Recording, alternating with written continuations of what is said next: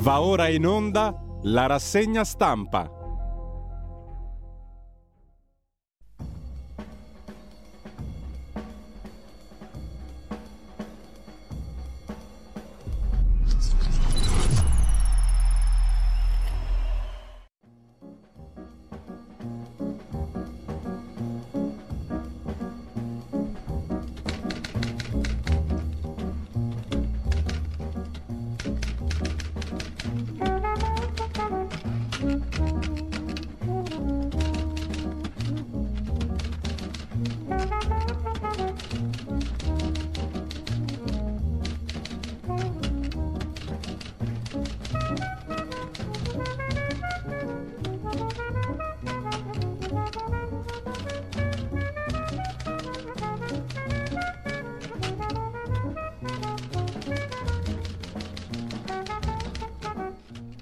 Cordiale buongiorno a tutte le ascoltatrici e a tutti gli ascoltatori da Giulio Cainarca. Ben trovati all'appuntamento con la rassegna stampa. Martedì 10 ottobre sono le 7 e 31. Radiolibertà.net, il nostro sito e la pagina Facebook dove trovate il palinsesto di giornata e tutti gli ospiti delle varie trasmissioni. Prima pagina dell'agenzia ANSA, nella notte scontri a fuoco, Israele-Hamas al confine di Gaza, la striscia di Gaza già assediata, blocco a cibo e energia.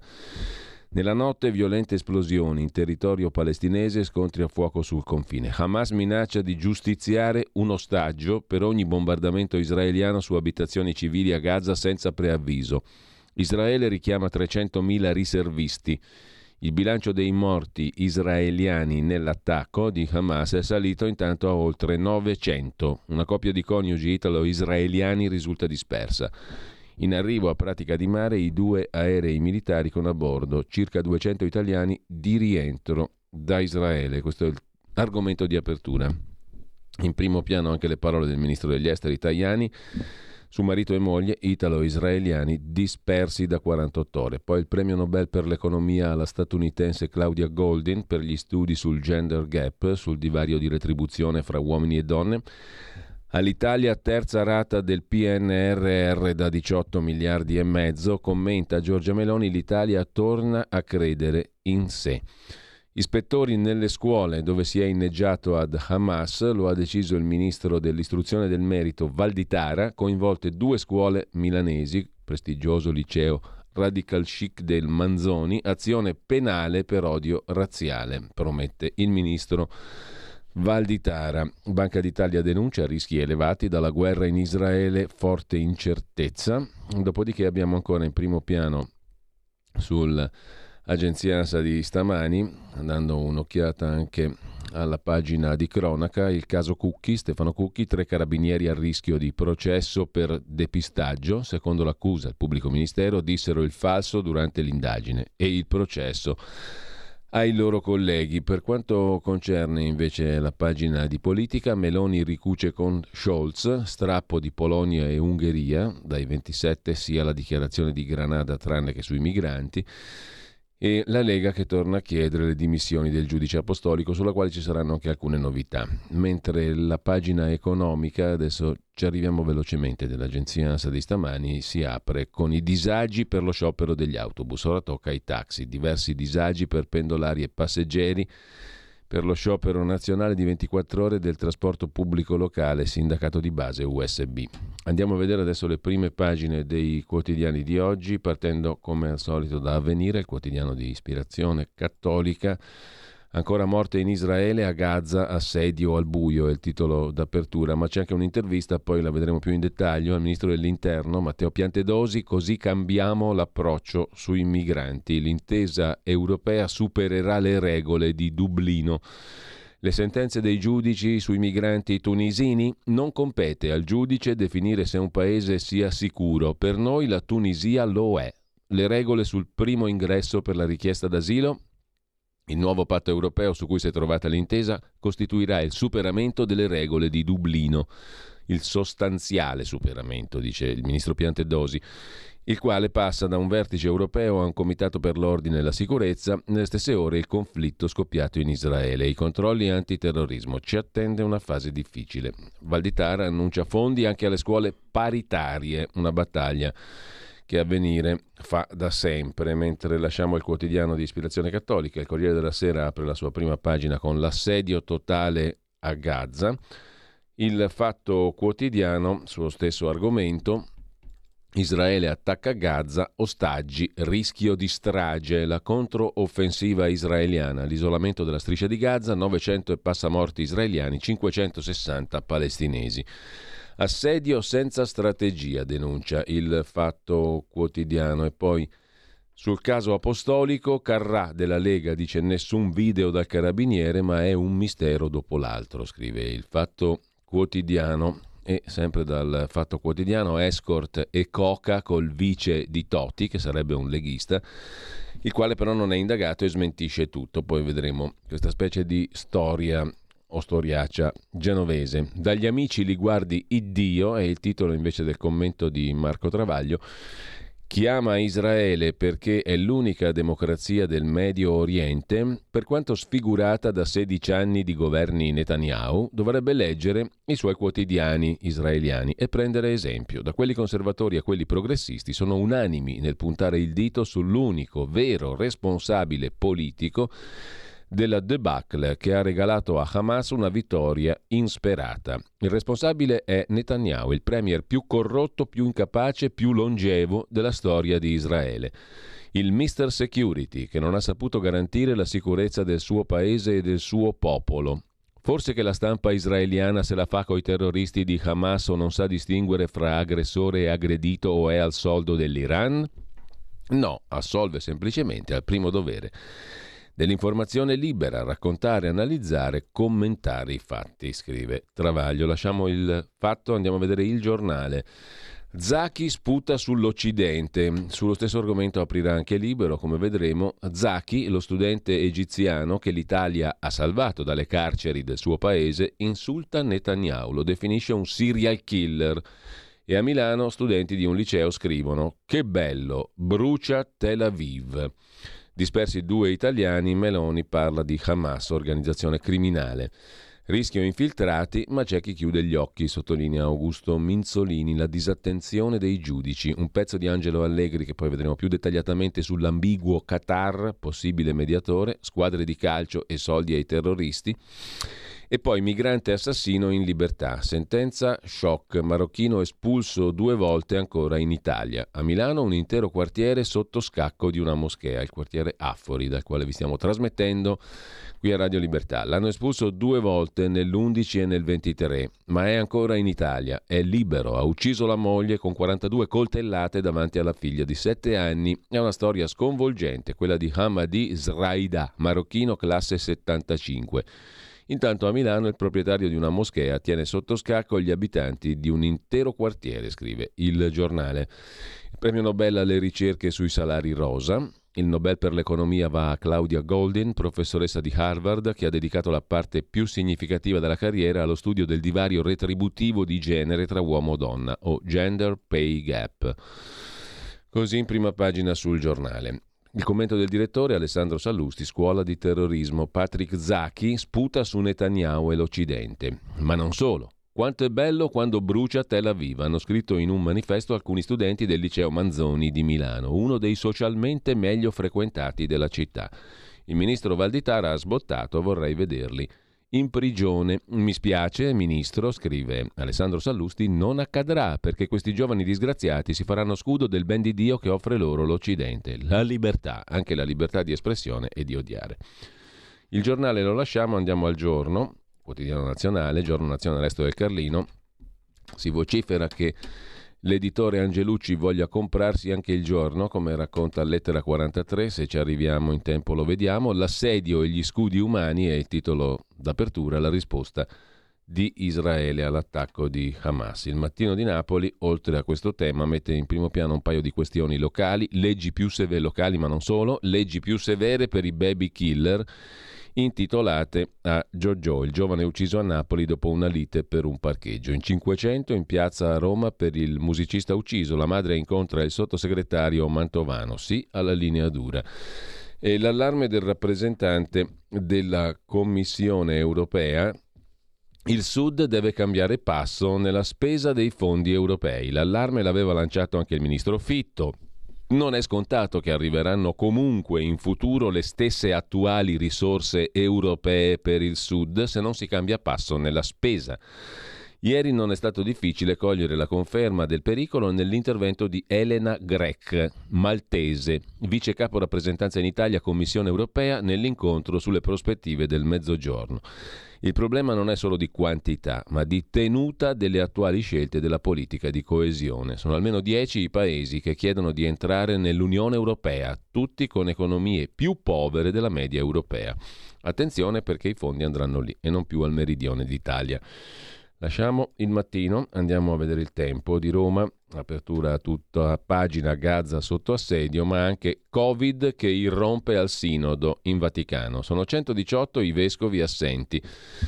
Per contagio, scrive il quotidiano romano, arriva la terza rata del PNRR, soddisfazione da parte del Premier Meloni. La Repubblica, con foto in apertura, una nuvola nera su Gaza il fumo nei cieli della striscia dopo un attacco israeliano. Assedio a Gaza, Hamas minaccia di uccidere gli ostaggi dispersi, due italiani. Emma Bonino annunzia, dopo otto anni sono guarita formalmente e eh, sostanzialmente dal tumore. Per lo scandalo rimborsi si dimette il rettore di Messina, 2 milioni 200 mila euro di rimborsi a roba anche sua, società sua e via dicendo, la moglie, tutto il peggio dell'italico malcostume. 2 milioni e 200 mila euro in pochi anni si è rimborsato, secondo l'accusa. E sempre dal primo piano di Repubblica, Claudia Goldin premiata per gli studi sul gender gap, premio Nobel dell'economia. La stampa di Torino mette in apertura un virgolettato, vedrete morire gli ostaggi, Hamas lo dichiara, stop ai raid o filmeremo l'esecuzione di tutti. Assedio totale a Gaza. La tragedia di Caselle, senza la mia laurea il futuro non c'è più, voglio incontrare il pilota delle frecce tricolori, parla l'uomo che ha perso la moglie nell'incidente di Caselle, giusto appunto. Banca Italia denuncia una manovra troppo ottimista, quella del governo, il costo del super bonus arriverà a 130 miliardi, l'Unione Europea versa la terza rata del PNRR. Il buongiorno di Mattia Feltri, il Soros rosso è il titolo di oggi. Osman Kavala, a 66 anni, da 6 è in carcere in Turchia. Solite accuse, aver tramato coi loschi gruppi, compresi i terroristi, per rovesciare la gloriosa democrazia di Erdogan. Siccome non posso dilungarmi, per farvi un'idea sulle sue colpe vi basti il soprannome. Osman Kavala è soprannominato il Soros Rosso. La notizia è che ieri il Consiglio d'Europa gli ha conferito il premio Václav Havel per i diritti umani 2023. La moglie di Kavala, Aise Bugra, professoressa universitaria a Istanbul, ha ritirato il premio e letto un messaggio del marito. La cosa più importante è non perdere la speranza. Questo non significa chiudere gli occhi sugli orrori del mondo, solo, solo, chi non ha perso la fede e la speranza può vedere gli orrori del mondo con autentica chiarezza. Mi è rimasta impressa, commenta Feltri, una frase pronunciata molto tempo fa da Václav Havel all'ennesimo arresto per mano dei comunisti cecoslovacchi. La speranza non è la stessa cosa dell'ottimismo. La speranza, diceva Havel, non è battersi per un obiettivo contando di raggiungerlo, ma battersi per un obiettivo che abbia senso, indipendentemente dalle possibilità di successo. La somiglianza della frase di Osman Kavala con quella di Václav Havel, fa pensare che il premio è ben consegnato, per quanto sia magra consolazione, ma soprattutto mi rafforza nell'idea, conclude Mattia Feltri, che in questo disastroso mondo l'unico titolato a parlare di libertà è chi l'ha persa e conserva la speranza di riaverla. Gli altri, che l'hanno scambiata per una licenza o un capriccio e la sperperano in un tambureggiare di tastiera, ne sono già i nemici irriducibili. Lasciamo la stampa, andiamo a vedere la prima pagina della verità di Maurizio Belpietro. Ora li chiamano fascisti, ma sono comunisti islamici. L'Occidente è di nuovo sotto attacco. Di fronte all'orrore il PD deve dissociarsi da Hamas. L'espediente bollarla come di estrema destra, però il passato inchioda il Partito Democratico, da sempre al fianco dei miliziani palestinesi. Infatti dagli intellettuali ai collettivi fino a Zaki Riecco il tifo per i terroristi, le cui carneficine di questi giorni segnano l'inizio del jihad globale. Commento di spalla del direttore Maurizio Belpietro, da Biden a Netanyahu all'Europa una catena di errori, i perché di un disastro. Nell'ora più buia ci ritroviamo con Biden e Di Maio inviato nel Golfo Persico. A centro pagina migranti, la polveriera della Procura di Catania, il pezzo lo vedremo più dettagliatamente dopo, di Fabio Mendolara, un altro giudice del Tribunale di Catania disapplica il decreto Cutro del governo. Il terzo video, sbugiarda l'Apostolico, non era in piazza come pacere, cantava cori coi manifestanti e una collega voleva candidarsi con la, la sinistra. Claudio Antonelli, Tunisi e Algeri sono le spine per l'Italia schierata con gli israeliani. Tunisia e Algeria si sono messe contro Israele. E poi ancora l'ammissione del capo di MG Real Estate. Sì, aspettiamo che il green abbatta i prezzi delle case per soffiarvele. Non si nascondono neanche più, scrive Alessandro Rico. I fondi immobiliari si dichiarano esplicitamente in attesa che il valore delle case degli italiani crolli, così poi investiranno in progetti di edilizia per affittare. Il loro migliore alleato, la direttiva europea sulle abitazioni green, di cui il trilogo discuterà a oltranza dopodomani. Ecco l'ultima ciclabile di Beppe Sala con foto in prima pagina. Gente in tilt, ambulanze bloccate e poi si chiedono perché i ciclisti siano travolti. Beh, in effetti a vederla così eh, è un po' grama pensare che funzioni una ciclabile di quel genere, mentre sempre dalla prima pagina della verità riappare Gigi Moncalvo, il fu direttore della mitica Padania. La festa della Juve è la resa dei conti tra gli agnelli, uno dei suoi temi preferiti. Per concludere, Maurizio Caverzan si occupa di un debutto televisivo. Per la prima puntata di Avanti Popolo, il nuovo talk show, niente meno che su Rai 3, condotto niente meno che da Nunzia De Girolamo, niente meno che ex deputata di Forza Italia, ministra, eccetera, eccetera. Ebbene, per la prima puntata del suo nuovo programma, la De Girolamo Chiti ospita il marito, il parlamentare del PD, a sua volta ex ministro Francesco Boccia. Più di qualcuno ha sollevato il tema del conflitto di interesse, scrive Caverzan, ma la cosa interessante è che dietro c'è una società che produce anche il programma della compagna di Enrico Mentana. La società Fremantle di martedì fra Iene e Belve, scrive Caverzan, può succedere che il popolo finisca sbranato. E allora perché non allestire una bella situation comedy di famiglia? Un politic family, nel vero senso? I colpi di genio come l'uovo di Colombo. Su Rai 3 debutta stasera Avanti Popolo, Nunzia De Girolamo e si è pensato per l'occasione di invitare come primo ospite Francesco Boccia che dal 2011 è il consorte della conduttrice. Lei fu ministra in un governo Berlusconi e anche con Enrico Letta, donna di centrodestra reinventatasi volto televisivo dopo la mancata elezione, quando fu trombata a Bologna. E così ecco la nuova gavetta, ospite di Massimo Giletti, Corrado Formigli, conduzioni Rai Ciao Maschio, estate in diretta, lui capo dei senatori PD, molto vicino a Ellis Line, dalla quale ha avuto l'incarico di occuparsi delle faccende Rai. E lo ha fatto benissimo. Si è pensato di puntare dritti sull'effetto Sandra e Raimondo. Moralisti come sono, abituati a considerarsi sempre eticamente sopra gli altri, a sinistra manifestano imbarazzo. Avanti Popolo, un titolo attinto da bandiera rossa, è il programma che sostituisce Carta Bianca di, Enrique, di Bianca Berlinguer, chiedo scusa, felicemente accasata in onda su Mediaset. C'è molta attesa, molta apprensione. Il salotto di De Girolamo è l'unico talk politico di prima serata della RAI. E anche su Rai 3, oltretutto, l'ex Telecabul. Di talk sinistri ce ne sono già due nell'affollato palinsesto del martedì e dunque dopo qualche esordio stagionale non è contemplato sbagliare, ci vogliono ospiti di peso, non si è badato ai risparmi, ci si è affidati per questo programmino di Rai 3 con la signora De Girolamo e suo marito, come prima puntata, ci si è affidati a una società, la Fremantle, che per poter offrire cachet invitanti ha fatto lievitare il costo a puntata del programma della De Girolamo, pensate un po', tanto paghiamo Pagano, pagano, loro, pagano quelli che, vendono, che hanno il canone RAI e che hanno la TV in casa. Tassa di possesso, no canone. Comunque, al di là di questo, la puntata singola dello show della De Girolamo costa 200.000 euro, così, buttati diciamo buttati, mm, investiti, investiti, diciamo investiti.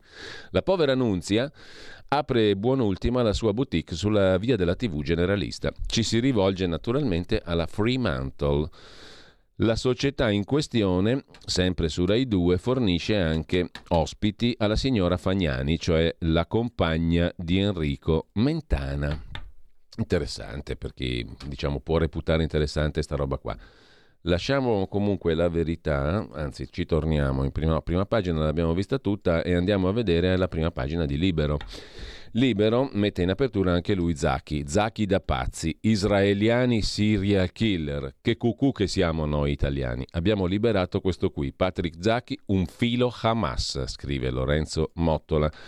Commenta Mario Secchi, la nazione, l'Europa e il piano di Giorgia Meloni, più che un commento è mh, mm, ciò che Mario Secchi ha scritto, il direttore il responsabile di Libero, sul mensile Aspenia, la rivista trimestrale dell'Aspen Institute Italia, presieduto da Tremonti, di cui fa parte anche Giorgia Meloni, e lo stesso Mario Secchi. La nazione, l'Europa, la strategia della Meloni, tante belle cose.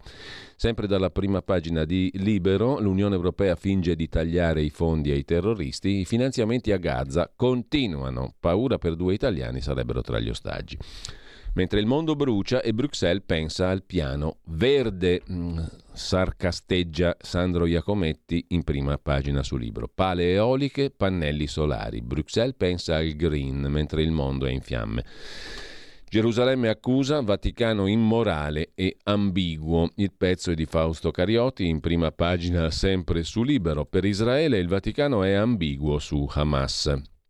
Gerusalemme accusa l'ambasciata contro i capi della Chiesa in Terra Santa, parole immorali, non si capisce chi è l'aggressore e chi la vittima ascoltando il Vaticano. La questione arriva fino al Papa, scrive ancora Libero in prima pagina. Un'intervista di Francesco Specchia al disegnatore Milo Manara, ricordate Charlie Hebdo, con i fanatici religiosi non si può convivere. Dopo Charlie Hebdo non si può convivere coi fanatici dell'odio. Il mio amico e collega disegnatore di Charlie Hebdo, George Wolensky, fu ammazzato nell'attacco islamista di Parigi. Schlein è partita lancia in resta con le battaglie LGBT dimenticando lavoro e diseguaglianze. Fascismo, questa cosa del ritorno del fascismo è ridicola, propaganda di partiti che non hanno un ruolo.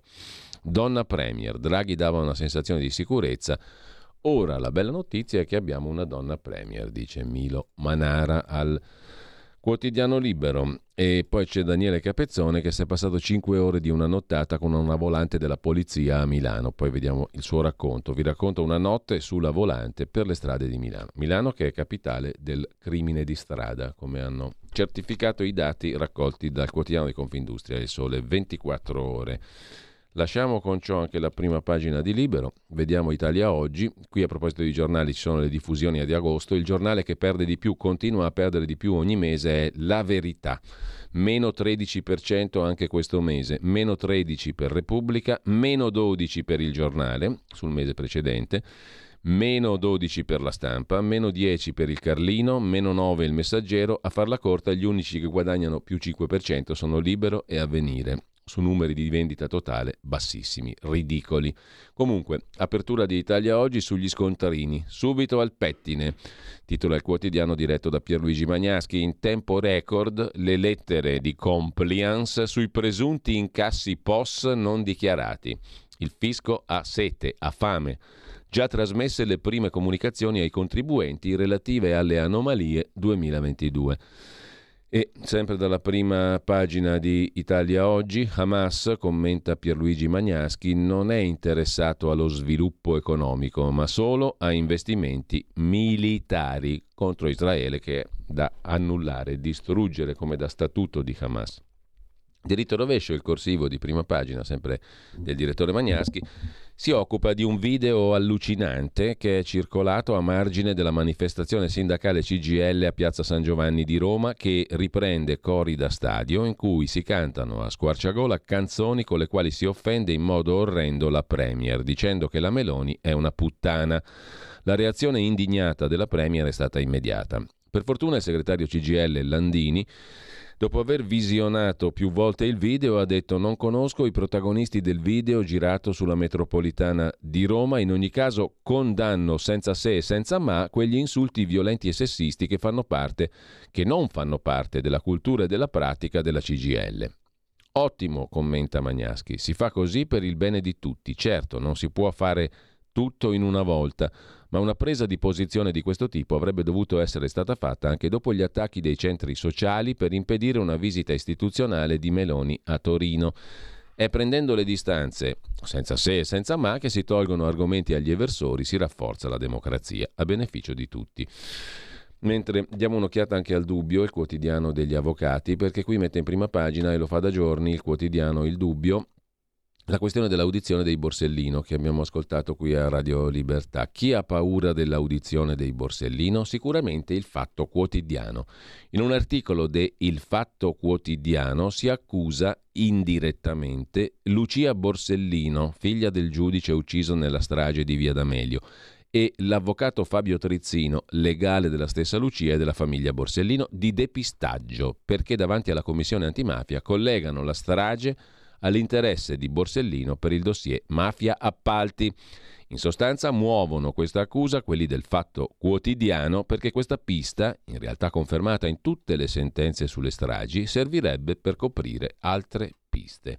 Il fatto quotidiano ha paura dell'audizione dei Borsellino. Lasciamo con questo le prime pagine di oggi. Vi segnalo dal sito di Marco Tosatti, marcotosatti.com, il sito si chiama Stilum Curie, Papi e dintorni, un articolo in apertura che vale la pena di leggere. Pulizia etnica per 100.000, ma sono armeni e non fanno notizia. Offriamo alla vostra attenzione, scrive Marco Tosatti, questo articolo di Pro Memoria che ringraziamo. Si parla della pulizia etnica in Artsakh o Nagorno-Karabakh compiuta dagli azeri, dove i civili continuano a morire, dove 100.000 persone hanno abbandonato la loro dimora secolare nell'indifferenza del mondo occidentale e del Vaticano, dove hanno buttato giù chiese, disponibili a difendere qualsiasi animale in via di estinzione, ma niente per gli armeni del Nagorno-Karabakh. Non hanno scelto di abbandonare le loro antichissime chiese e i loro monasteri. Ce n'è un esempio stupendo in questa fotografia di home page sul sito di Marco Tosatti. Non l'hanno scelto, saranno distrutti con i bulldozer. L'Unione Europea non ha mosso un dito per protestare. Fermare la cacciata di un popolo antico dalla terra che occupava da millenni. Un popolo che vive in quel territorio senza averlo mai lasciato da 2500 anni. Ormai non ce ne sono quasi più praticamente in Artsakh di armeni. Ci stiamo dimostrando indifferenti alla loro sorte. Ci appare strano che siano così legati alle loro croci, con i fiori, ai loro strani antichissimi riti e soprattutto che siano disposti a morire per non rinnegare la loro fede. Il Papa li ha difesi debolmente. I ricchi regali forse sono arrivati anche in Vaticano, quelli dell'Azerbaigian che ha finanziato il restauro di alcune opere vaticane. Ben visti i soldi per i restauri delle catacombe di Commodilla, di alcuni preziosi beni artistici conservati in San Pietro. Tanto che la moglie del presidente azero Aliev è stata insignita della più alta onorificenza vaticana riservata ai laici. Sembra proprio che il dolore degli armeni infastidisca tutti non sono affari che ci riguardano come europei. I turchi non nascondono il progetto di passare alla conquista dell'intera Armenia, considerata un'inutile enclave incuneata nel mondo islamico. Il progetto di genocidio troverà completa realizzazione.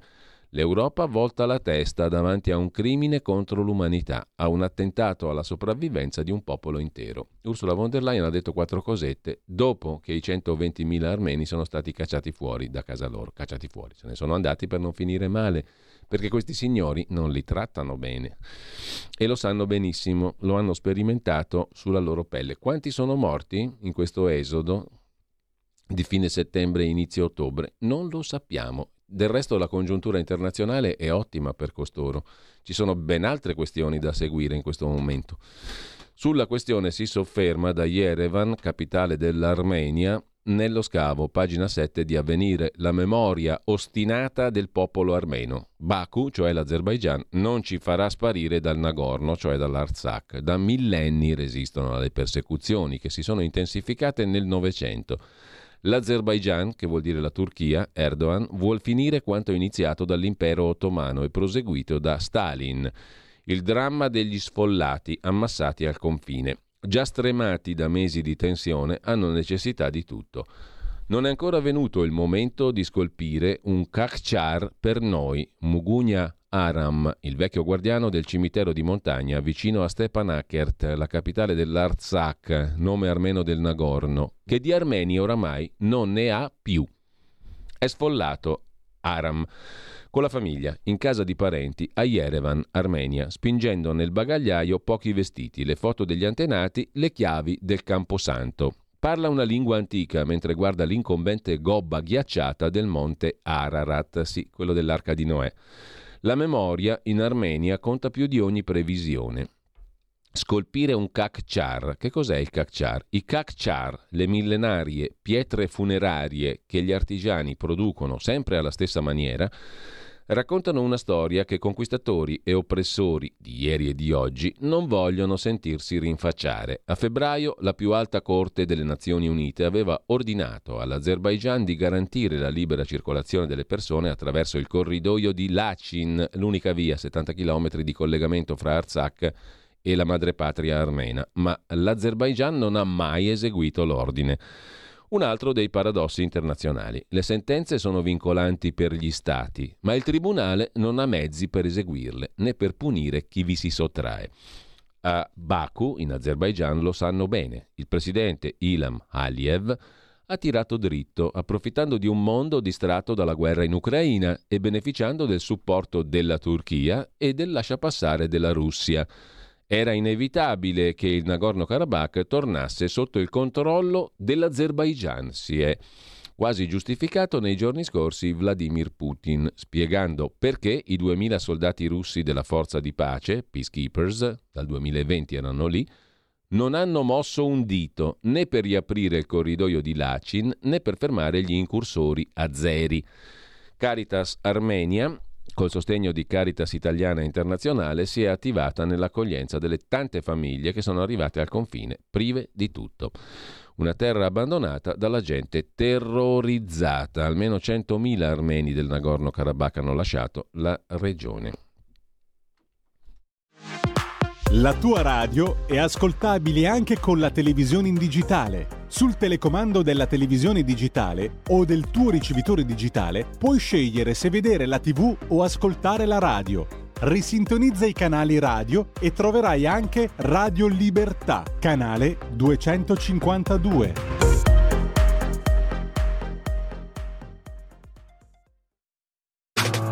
Stai ascoltando Radio Libertà. La tua voce libera, senza filtri né censura. La tua radio.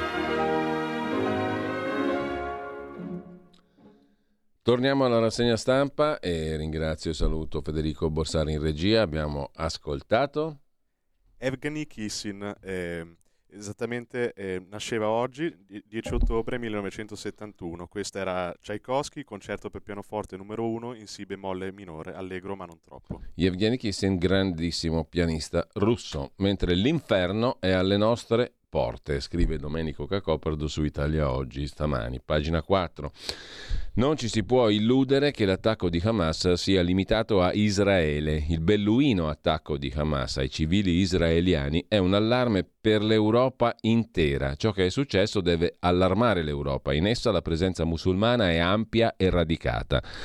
Cellule dormienti di terroristi sono ovunque in numero imprecisato, pronte a rispondere al richiamo dell'imam di turno e a macchiarsi le mani di sangue innocente occidentale. Anche in Italia, non dubitate, scrive Domenico Cacopardo, con un esercizio di realismo. Noi facciamo finta di non pensarci. Del resto, anche nelle chiese in Francia hanno decapitato gente, no? Anche presso le redazioni di alcuni giornali, anche nei teatri. Nell'agosto del 2022 Hossein Salami, comandante dei Pasdarani iraniani, aveva enunciato la filosofia bellica che avrebbe dovuto ispirare la distruzione di Israele. Non tanto droni e missili, quanto operazioni di terra, combattimenti urbani. Pensate che bella città, Milano o Roma, per fare una cosa tipo Tel Aviv terrorizzare la cittadinanza, spingerla ad abbandonare il paese. Bruxelles deve farsi carico di quel che avviene a un tiro di schioppo dalle coste italiane. Illudersi che lo stato di guerra sia limitato a Israele è un gravissimo errore, l'abbiamo visto al Bataclan, a Londra, in Svezia, ovunque si sia manifestato quanto odio islamico non si appunti non soltanto sugli ebrei, ma su tutti noi. La gente del libro sono gli ebrei e i cristiani. È inutile menare il cane per l'aia. La sostanza è quella. E ci sono tante persone che inneggiano a quello che accade e che ha fatto Hamas, l'organizzazione terroristica dei fratelli musulmani, tanto per non far nomi, che hanno una ramificazione potentissima e soldi tanti, a dismisura, e sono molto ben introdotti anche nelle nostre società. Ergo ci sono moltissime persone che sono pronte a considerare eroici questi atti. Il fermo immagine del computer si arresta, scrive Domenico Cacopardo, su Noah Argamani, 25 anni, una nostra figlia, una nostra nipote, innocente. Partecipa col suo ragazzo a un rave party nel deserto del Negev, a poche centinaia di metri dalla striscia di Gaza. All'alba arrivano i terroristi di Hamas, muniti dell'odio inculcato dai loro religiosi, dalla loro religione di morte. Uccidono 260 giovani partecipanti al raduno, in due acchiappano Noah. La caricano sulla moto, la rapiscono, mentre il fidanzato, in mezzo ad altri terroristi, viene portato via a piedi verso la probabile morte. Sappiamo, sapete cosa faranno a Noah questi misogini complessati che temono le donne tanto da costringerle sotto i veli Guardatelo il volto di questa ragazza che è ancora sul monitor del computer, mentre in strada, qui a Parma, decine di giovani, vocianti allegri, stanno raggiungendo il liceo scientifico Marconi, uno dei più frequentati della città. Penso a loro, al destino che si sta apparecchiando. Il dolore mi stringe il petto. Sderot, 30.000 abitanti, è un centro abitato costruito a un chilometro da Gaza. Nato come campo di transito per migranti ebrei, romeni, russi ed etiopi, è diventato negli anni simbolo della resilienza di un popolo. All'alba di sabato, 7 ottobre, un gruppo di terroristi palestinesi entra in città, sistematicamente uccide i civili che la sorte metteva loro di fronte. Sul web potete vedere tante foto di bambini, donne, uomini assassinati in strada. Molti i cittadini catturati in casa e trasferiti nella striscia come ostaggi. Quello di Sderot è una delle decine di casi verificatisi in contemporanea che hanno riportato la guerra in luoghi che da 50 anni non vedevano nulla di simile. 600 morti secondo l'ANSA domenica sera siamo già arrivati a oltre 900. Nel 1973 l'attacco di Yom Kippur fu eseguito dalle forze armate di Siria, Giordania ed Egitto, senza atti terroristici nei confronti dei civili. Per chiarezza, questo non è il momento dei distinguo, è il momento della solidarietà nei confronti di un popolo provato, perseguitato nei secoli fino alla Shoah nazista, che sembrava aver ritrovato la sua patria, quella scritta nella Torah. Gli osservatori specializzati segnalano che nell'agosto del 22 Hossein Salami, comandante dei Pasdarani iraniani, aveva enunciato la filosofia bellica per la distruzione di Israele, non droni e missili, cioè operazioni militari, ma operazioni di terra, combattimenti urbani, volti a terrorizzare la cittadinanza israeliana e a spingerla ad abbandonare il paese. A Washington, a Londra, ci si chiede quale sia ora il progetto dei capi di Hamas, l'organizzazione terroristica che governa la striscia di Gaza e che scatenando le stragi immaginava benissimo quanto sarebbe stata dura e sanguinosa la reazione di Gerusalemme. Le risposte provvisorie sono tre. Innanzitutto questo attacco così coerente con la direttiva del capo dei Pasdaran Salami, così pubblicizzato dagli attaccanti mediante video e foto diffuse tramite social, potrebbe essere l'inizio di una strategia del terrore che non può non essere limitata nel tempo, vista la disparità delle forze in campo. Hamas pensa che il conflitto possa indurre l'asse della resistenza diretto da Teheran è composto, oltre che da essa, dai Pasdaran, dagli Hezbollah libanesi, dal regime siriano di Assad e dai suoi fedelissimi, dagli Houthi dello Yemen, dalle tante organizzazioni sorte nei territori musulmani sciiti a intervenire, scatenando la resa dei conti in cui sperano da decenni. In subordinata ci sarebbe l'intenzione di interrompere il processo di pace tra Israele e Arabia Saudita. La feroce ostilità dell'Arabia Saudita nei confronti dell'Iran e dei movimenti sciiti dovrà rimanere sotto traccia di fronte alle manifestazioni di giubilo e di esecrazione per gli odiati fratelli di sangue ebrei che attraversano tutto il mondo musulmano e non potranno essere sfidate.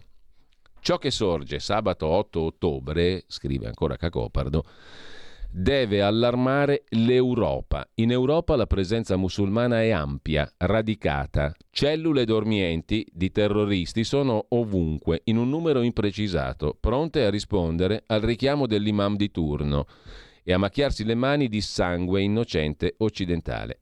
Anche in Italia, non dubitate. L'inquilino di Santa Marta, Papa Francesco, ha sparso in Occidente la sua dose di tossine, diffondendo l'idea che questa parte del mondo, che fonda le sue origini sul cristianesimo, dubita di se stessa, del proprio ruolo, della propria difesa. Un dubbio, seminato a piene mani dall'inquilino di cui sopra, che fin dall'inizio del suo mandato non ha mancato di sferzare l'Occidente, il capitalismo, il nostro modello di vita. L'Europa deve farsi carico delle conseguenze di quanto sta accadendo a un tiro di schioppo dalle coste italiane. Illudersi che lo stato di guerra sia solo in Israele è il peggiore errore che l'Europa possa compiere. L'abbiamo visto al Bataclan, a Londra, in Svezia, ovunque si sia manifestato quanto odio islamico non si appunti non soltanto sugli ebrei, ma su tutti noi. Il barbiere egiziano, scrive ancora Domenico Cacopardo, è venuto di lunedì al bar sotto casa per mostrare agli italiani che lo conoscono come persona mite la sua gioia per la barbarie compiuta dai suoi correligionari. La sicurezza non è un fatto italiano, è un fatto europeo. Ora non ce ne rendiamo conto, ma non passerà una settimana perché noi e i nostri governanti avremo innanzi l'intero nuovo spartito che, partendo da uno degli stati criminali, l'Iran, sarà suonato ovunque, anche in Occidente. Forse sarà la volta buona perché l'Europa si schieri con l'Italia a difesa dei propri confini marittimi. Dunque si avvia a concludere Domenico Cacopardo su Italia Oggi.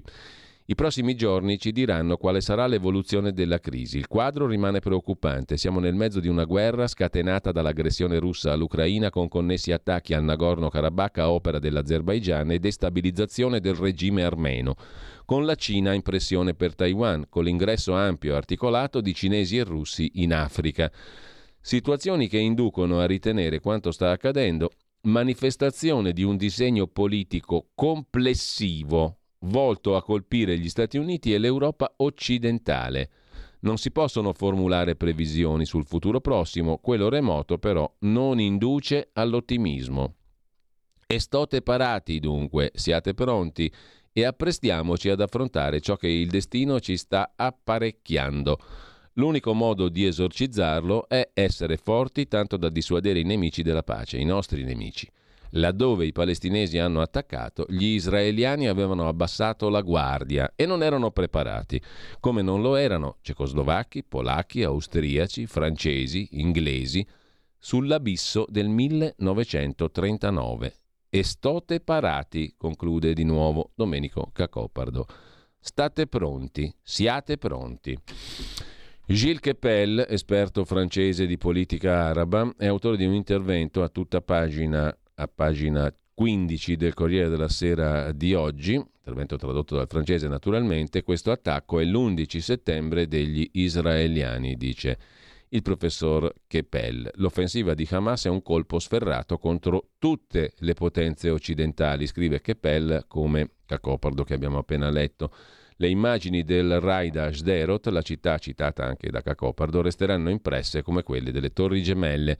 Il riavvicinamento tra Stato ebraico e Arabia Saudita è stato rimandato sine die, gli accordi di Abramo di trampiana memoria. L'incursione spettacolare sferrata da Hamas, infiltrandosi oltre la frontiera in territorio israeliano all'alba di Shabbat, sabato 7 ottobre, è stata paragonata alla guerra dell'ottobre 73 del Kippur o del Ramadan, scatenata quasi 50 anni fa. La coincidenza fra le due date non è fortuita, fino all'effetto sorpresa, abilmente sfruttato dagli aggressori, che hanno scelto una festa religiosa ebraica che sospende la vigilanza del Sahal, le forze armate israeliane. A un'analisi più attenta, l'assalto di Hamas, scrive che Pell si inserisce nella continuità del doppio raid benedetto lanciato da Al-Qaeda contro New York e Washington l'11 settembre 2001.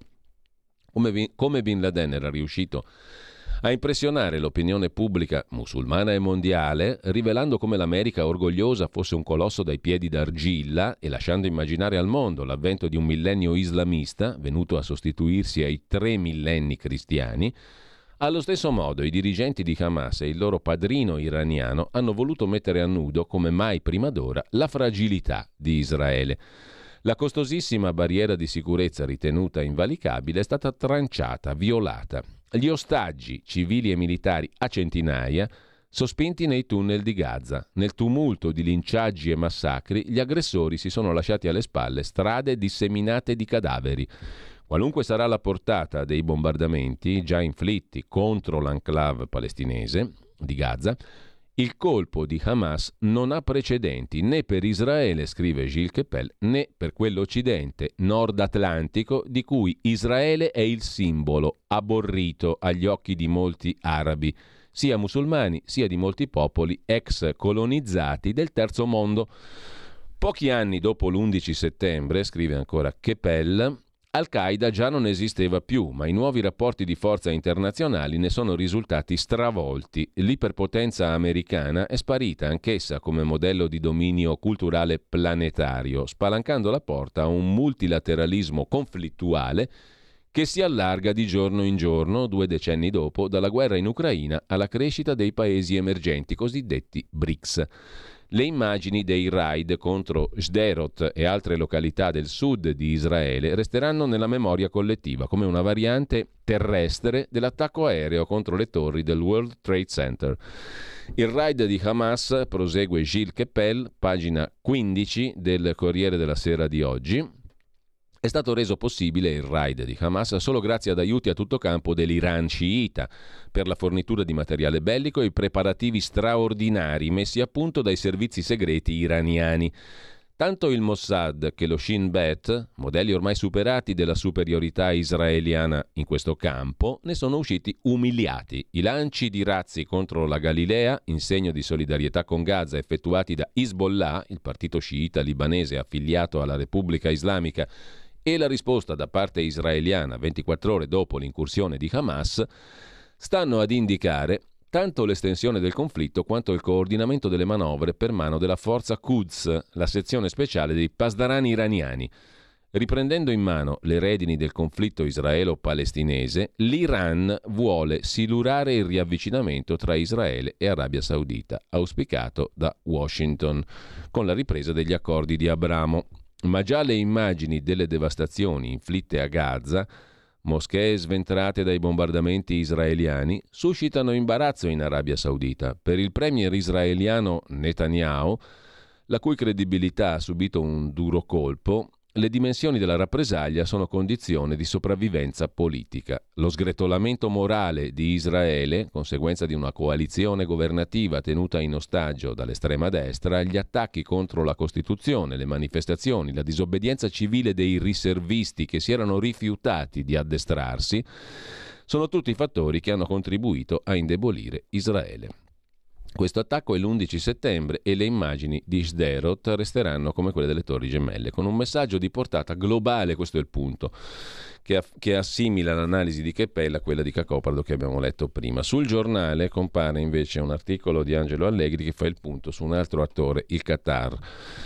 Il finanzia gli estremisti, si accredita da mediatore, dal jihad, la guerra coranica, allo sport, tutte le ambiguità del Qatar. Soldi a pioggia dal Qatar a Hamas, Hezbollah e ISIS, ma vuole trattare per lo scambio degli ostaggi israeliani. La trattativa viene smentita come d'uso. L'operazione militare continua, dice Hamas. Le fonti parlano di colloqui per lo scambio degli ostaggi. Donne, bambini israeliani rapiti potrebbero essere restituiti in cambio di 36 prigioniere palestinesi detenute nelle carceri di Gerusalemme. A mediare il Qatar, uno dei protagonisti nascosti di questa guerra. Da 15 anni, scrive Angelo Allegri, il Qatar è il principale finanziatore di Hamas. Ufficialmente i soldi vanno a sostenere Gaza. A lungo Israele nella speranza che i soldi rendessero davvero meno esplosiva la situazione, ha lasciato fare i soldi dal Qatar a Gaza. Nessuno dubita che una buona fetta del denaro sia andato ad armare il gruppo militare di Hamas. Da anni il Qatar ospita la guida politica di Hamas. Sono diventate virali le immagini di Ismail Haniyeh, il capo politico di Hamas, che nella capitale del Qatar guarda ridendo alla tv le immagini dell'invasione e poi si inginocchia in una preghiera di ringraziamento. Ieri i dirigenti di Hamas hanno incontrato il premier del Qatar. Facendo leva sulle sue immense risorse di gas, terzo paese al mondo dopo Russia e Iran, il Qatar appoggia e finanzia tutti i movimenti di estremismo islamico, da Hezbollah a ISIS a Al-Qaeda, fino a Fratellanza musulmana e talebani afghani. Tanta generosità è frutto di una precisa strategia politica, a suo tempo esplicitata dall'emiro Tamim bin Hamad al-Thani in un'intervista ad Al Jazeera, la tv di casa. L'ipotesi era quella di creare un nuovo ordine regionale, una santa alleanza con gli islamisti in cui il Qatar avrebbe avuto la leadership. Le circostanze hanno messo un po' in ombra l'obiettivo, ma resta costante l'altra direttrice della politica del Qatar, la volontà di ostacolare in ogni modo l'Arabia Saudita. Da questo punto di vista, la fine della pacificazione tra Arabia Saudita e Israele non potrà che aver fatto piacere dalle parti del Qatar. Anche in funzione anti-Arabia Saudita si può spiegare l'altro obiettivo perseguito dal Qatar in questi anni, accreditarsi in Occidente come interlocutore primo all'interno del mondo arabo. Lo strumento privilegiato è stato lo sport, se si eccettua la maldestra azione corruttiva del Qatar Gate al Parlamento europeo. Il termine sport washing, tentativo di ripulirsi l'immagine grazie al calcio, si adatta perfettamente al Qatar. Prima l'acquisto del Paris Saint-Germain, 2 miliardi, poi i campionati del mondo 2022, su cui da sempre circolano voci di mazzette. L'estate scorsa perfino una quota in una squadra dell'NBA degli Stati Uniti. Per presentare al mondo un volto pulito, il Qatar non ha badato a spese. Ieri un anonimo funzionario statunitense ha assolto il Qatar, anche loro sono stati colti di sorpresa. Nel paese gli Stati Uniti hanno la più grande base della regione, 10.000 soldati nel compound di Al-Udeid in Qatar, giusto appunto. Così sul giornale. Andrea Morigi si occupa invece su Libero di Hamas che cerca soldi anche in Italia e raccoglie 23 milioni, le associazioni vicine ai terroristi. Un gruppo genovese prosegue la colletta nonostante il blocco dei conti bancari da parte dei giudici. Negli anni scorsi a Gaza arrivavano contributi anche dal Ministero degli Esteri, dalla Farnesina, scrive Libero. Il pezzo è a pagina 3 vogliono conquistare Gerusalemme e intanto l'Associazione Palestinesi in Italia, la Conferenza Europea dei Palestinesi raccolgono finanziamenti alle porte di Milano. L'evento è tuttora previsto in agenda il prossimo 29 ottobre, centro congressi di un hotel di Assago. Ed è solo una delle fonti, per cui si raccolgono anche in Italia milioni di euro per Hamas. Analisi-difesa.it ci offre un focus, un punto della situazione dal punto di vista della cronaca sull'andamento militare della questione. Le forze militari israeliane continuano a combattere, l'aggiornamento è alle 23.45 di ieri sera, a combattere i miliziani di Hamas in una vasta area del territorio israeliano meridionale. Le forze armate israeliane stanno combattendo casa per casa nei centri abitati israeliani del sud. Fonti di intelligence, scrive ancora analisi difesa.it, il sito di Gianandrea Gaiani che avete sentito ieri sera a Zoom. Fonti di intelligence riferiscono che le forze di Hamas avrebbero attraversato il confine non solo sfondando i reticolati e le recinzioni, ma che utilizzando tunnel sotterranei, tecnica già utilizzata dagli Hezbollah libanesi, impiegata anche a Gaza per il contrabbando dal Sinai egiziano all'interno della striscia amministrata dal gruppo jihadista palestinese. Mentre a proposito di analisi difesa, Gianandrea Gaiani fa il punto della situazione sulla nuova bussola quotidiana in home page questa mattina. Israele, Hamas e la prospettiva di una guerra lunga e spietata. Il governo israeliano annuncia la vendetta per lavare l'onta dell'invasione subita. Ma sarà una situazione difficile, prevede Gaiani. È certo che dopo un attacco del genere Hamas si sarà preparata anche al contrattacco di Israele, il fallimento della politica, territori in cambio di pace. C'è anche l'analisi di Domenico Quirico sugli ostaggi. A sua volta Quirico è stato rapito, per lungo tempo è stato in mano ai rapitori. Domenico Quirico sulla stampa di oggi a pagina 7 si occupa appunto degli ostaggi abbandonati in un buco, disperati, l'angoscia di chi è nelle mani del jihad. Con il passare dei giorni la speranza di essere salvati svanisce, resta solo un grande senso di perdita. La situazione mi è familiare, scrive Quirico, ho già provato una cosa simile. Uomini, donne, bambini trascinati via, incappucciati, picchiati, umiliati, rinchiusi in feti di buchi. Gli ostaggi, i sequestrati. Ho già vissuto nel passato quel che sta accadendo nel presente in Israele, a Gaza. Gli psicologi credo lo definiscano il ricordo del presente, mai però mi è accaduto con tanta forza, con questa intensa impressione di realtà. La situazione è tragica, lo scantinato buio, i miliziani armati di mitra, cupi, urlanti, violenti, hanno già ucciso tanto e sono pronti a farlo ancora, con quelle vite che hanno afferrato, che possono buttar via come se fossero cartucce vuote.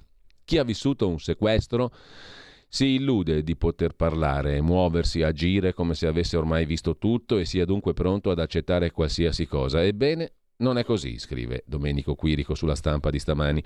Credo sia colpa del fatto che la presa di ostaggi in genere è una tragedia, nel suo prologo, avvolta di buio, fatta di assenza. Vive poi quel momento nei ricordi solo di chi l'ha vissuto, vittime e carnefici. Nella fascia di Israele che Hamas ha invaso per molte ore, invece, tutto è stato registrato, filmato in sequenze convulse ma nitide. Si vedono i volti, si odono le urla che invocano pietà. E poi trasmesso, moltiplicato. Si fa racconto in diretta. Gli ostaggi vengono privati così dell'unico misero diritto che sembra restar loro, quello di vivere senza pubblicità e esibizioni il proprio dramma, la paura, la violenta disumanizzazione. E vengono alla mente le immagini dell'ISIS, no? dei prigionieri giustiziati con tanto di video diffusi, apposta, apposta per comunicare il terrore. Gli ostaggi vengono privati di questo misero diritto. Gli ostaggi di Gaza, scrive ancora Quirico, sono ostaggi non di un movimento nazionalista o che esige l'indipendenza di una terra che rivendica in base ad antiche rimembranze e torti recenti. Sono ostaggi del jihad, cioè di una guerra santa, ovvero di chi, con molti nomi, Al-Qaeda, ISIS, Hamas, Jihad islamica, Al-Shabaab, pretende di purificare il mondo gli ebrei, gli occidentali, che per loro si confondono in un unico rifiuto, sono oggetti ostaggio di cui si è perso il controllo, cose che possono venire utili per scambiarli, ricattare, mostrare il proprio potere. Anche questo, mostrare le vittime, universalizzare il loro dolore, è un messaggio di potere, una seduzione Ecco a voi, questi sono coloro che credevate invincibili, potenti, ricchi. Guardate come urlano, piangono, scongiurano che non li uccidiamo. Non a caso i miliziani islamisti non scandiscono Siria libera, Palestina libera, ma lodano Dio, Allahu Akbar, che non rifiuta loro nulla, perfino di servirsi del male. Senza la sua complicità non sopporterebbero tutto questo. I palestinesi laici, l'OLP, che sconta anche corruzione e inefficienza, chi crede in una possibile convivenza sono tra i bersagli e le vittime di questa guerra santa. L'inizio della prigionia, scrive ancora Domenico Quirico, è l'ora della solitudine, perché ci vuole del tempo per arrivare alla liberazione del sentirsi senza speranza. Sì, la liberazione dalla volontà dell'io. Com'è tenace, purtroppo, nel suo desiderio di vivere, di esistere, nel desiderio della nuda, cruda esistenza. La perfetta bonaccia, invece, è quella del diventare passività, quando non si ha più nulla da sperare, come un insetto che si finge morto ma non è morto.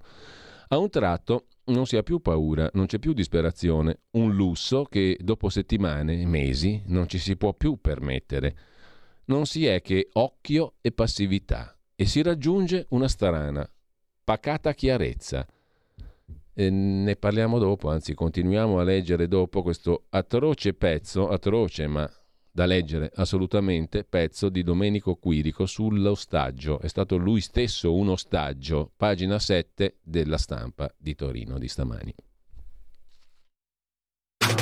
Stai ascoltando Radio Libertà. La tua voce libera, senza filtri né censura. La tua radio.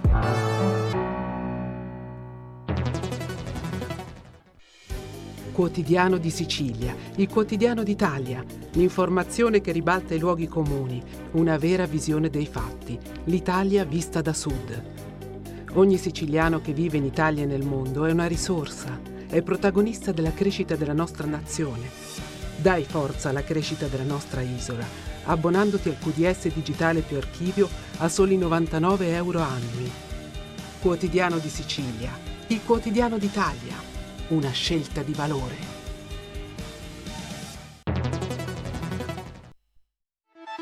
Stai ascoltando Radio Libertà, la tua voce libera, senza filtri né censure, la tua radio.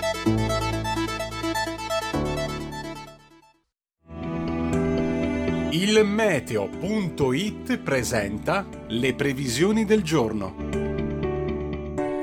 L'anticiclone africano continua imperterrito a dominare su tutta l'Italia. Nella prima parte della giornata i cieli si presenteranno sereni o al massimo poco nuvolosi da nord a sud, senza particolari disturbi da segnalare. Nel pomeriggio non sono attese grandi variazioni, poche nubi sparse al sud, pressoché sereno al centro-nord. Clima caldo con temperature sempre sopra la media del periodo. Per ora è tutto da ilmeteo.it, dove il fa la differenza anche nella nostra app. Un saluto da Lorenzo Tedici. Avete ascoltato le previsioni del giorno.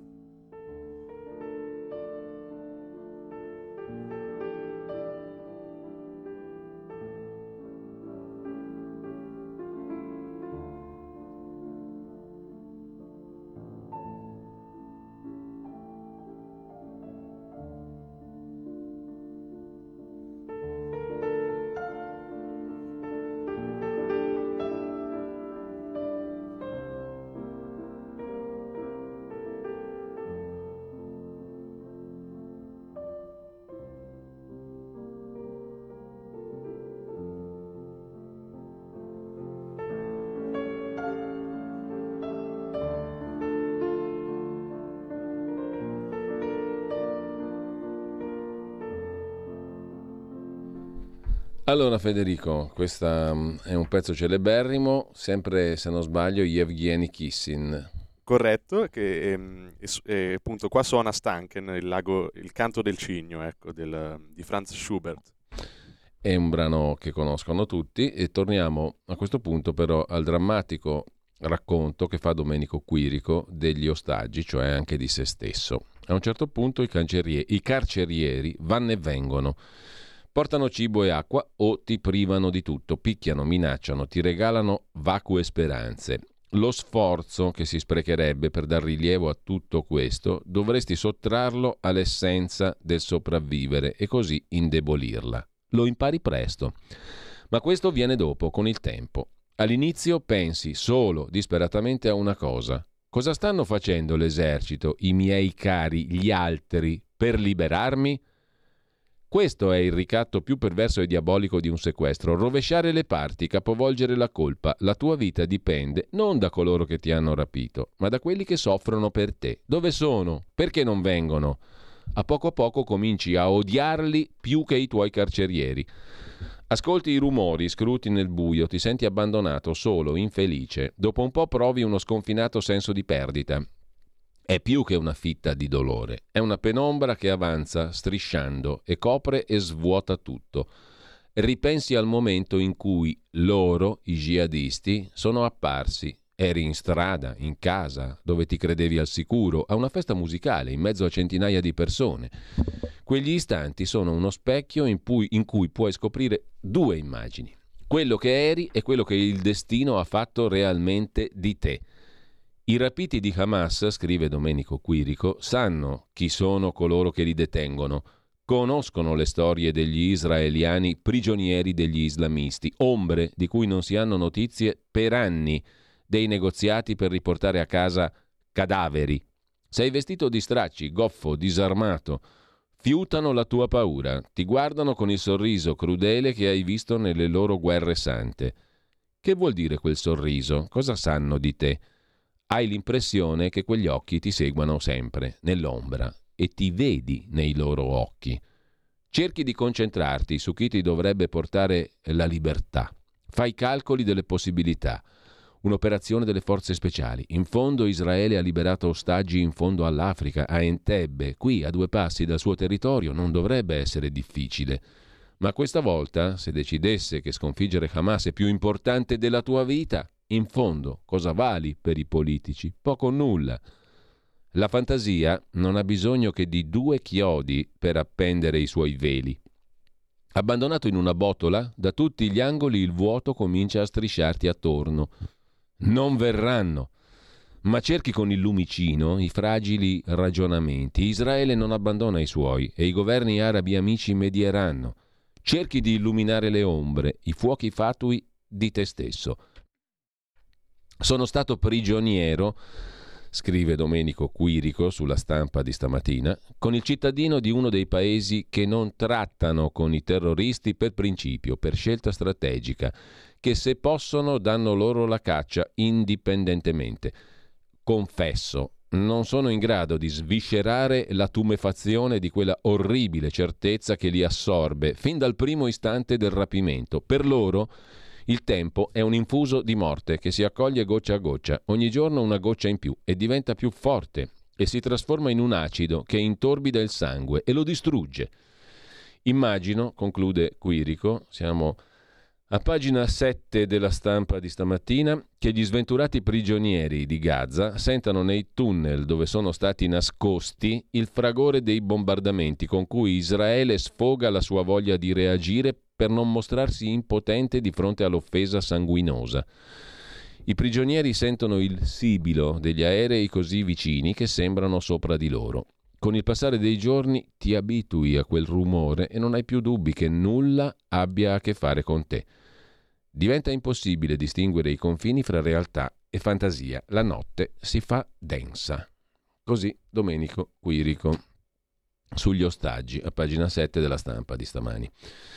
Mentre su Avvenire c'è un'intervista, eh, ve la segnalo a pagina 3, in primo piano, un'intervista all'eroe di Fort Budapest nella lontana guerra del Kippur.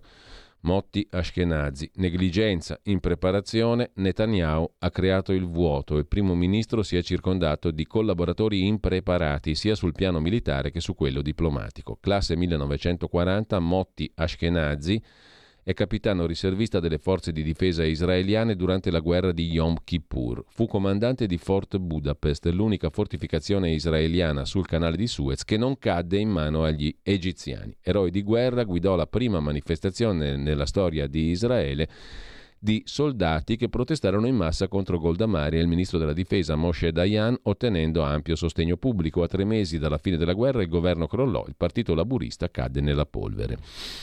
Critiche a Netanyahu, ha creato il vuoto, si è circondato di impreparati. Mentre sul quotidiano Avvenire c'è anche una lunga intervista, lo dicevamo prima, al ministro dell'Interno Piantedosi. Dublino, l'intesa europea recentemente raggiunta, supererà il trattato di Dublino. Il fenomeno migratorio è cambiato, dice il ministro Piantedosi, che rivendica i decreti del governo. La preoccupazione per la sicurezza interna dopo l'attacco di Hamas ci attende una fase difficile. Lavoriamo alla prevenzione. Nessun cedimento sulla cauzione di 5.000 euro per i richiedenti asilo che vogliano evitare il trattenimento nei centri, una misura necessaria per adempiere alla normativa europea. E sui centri di permanenza per il rimpatrio andiamo avanti. Le sentenze di Catania e di Firenze sui migranti tunisini non compete a un singolo giudice definire se un paese sia sicuro o no. La Tunisia noi la riteniamo sicura. Salvini resta il suo ancoraggio politico in seno al governo? Sono illazioni, risponde Piantedosi, quelle su presunti commissariamenti o sulla mia distanza dai leader fra ministri. Ne sorridiamo, dice ancora Piantedosi. L'obiettivo resta fermare le partenze di immigrati. Il lavoro della Premier porterà a soluzioni stabili. Caso apostolico, il dossieraggio è un'ipotesi infondata. C'è un'altra intervista sulla stampa di Torino al leader dell'ultradestra tedesca in Baviera, AfD, si tratta di Martin Böhm, felice del risultato elettorale in Baviera, ha vinto come co-capolista del partito di ultradestra Alternative für Deutschland, ma non vuole dare l'impressione di darsi arie. Controlli armati, droni ai confini, Giorgia Meloni sia più severa sui migranti, dice il leader di AfD in Baviera. Basta arrivi dal Mediterraneo. Se proprio devono soccorrerli in mare, le ONG li riportino in Africa. Con questi numeri, Alternative für Deutschland potrà proporre un candidato per le elezioni 2025 alla cancelleria della Repubblica Federale Tedesca. Abbiamo bisogno di una fortezza Europa. Chi arriva sia rispedito indietro, dice il leader bavarese di Alternative für Deutschland che ha avuto un ottimo esito elettorale in Baviera e Assia, dove si è votato.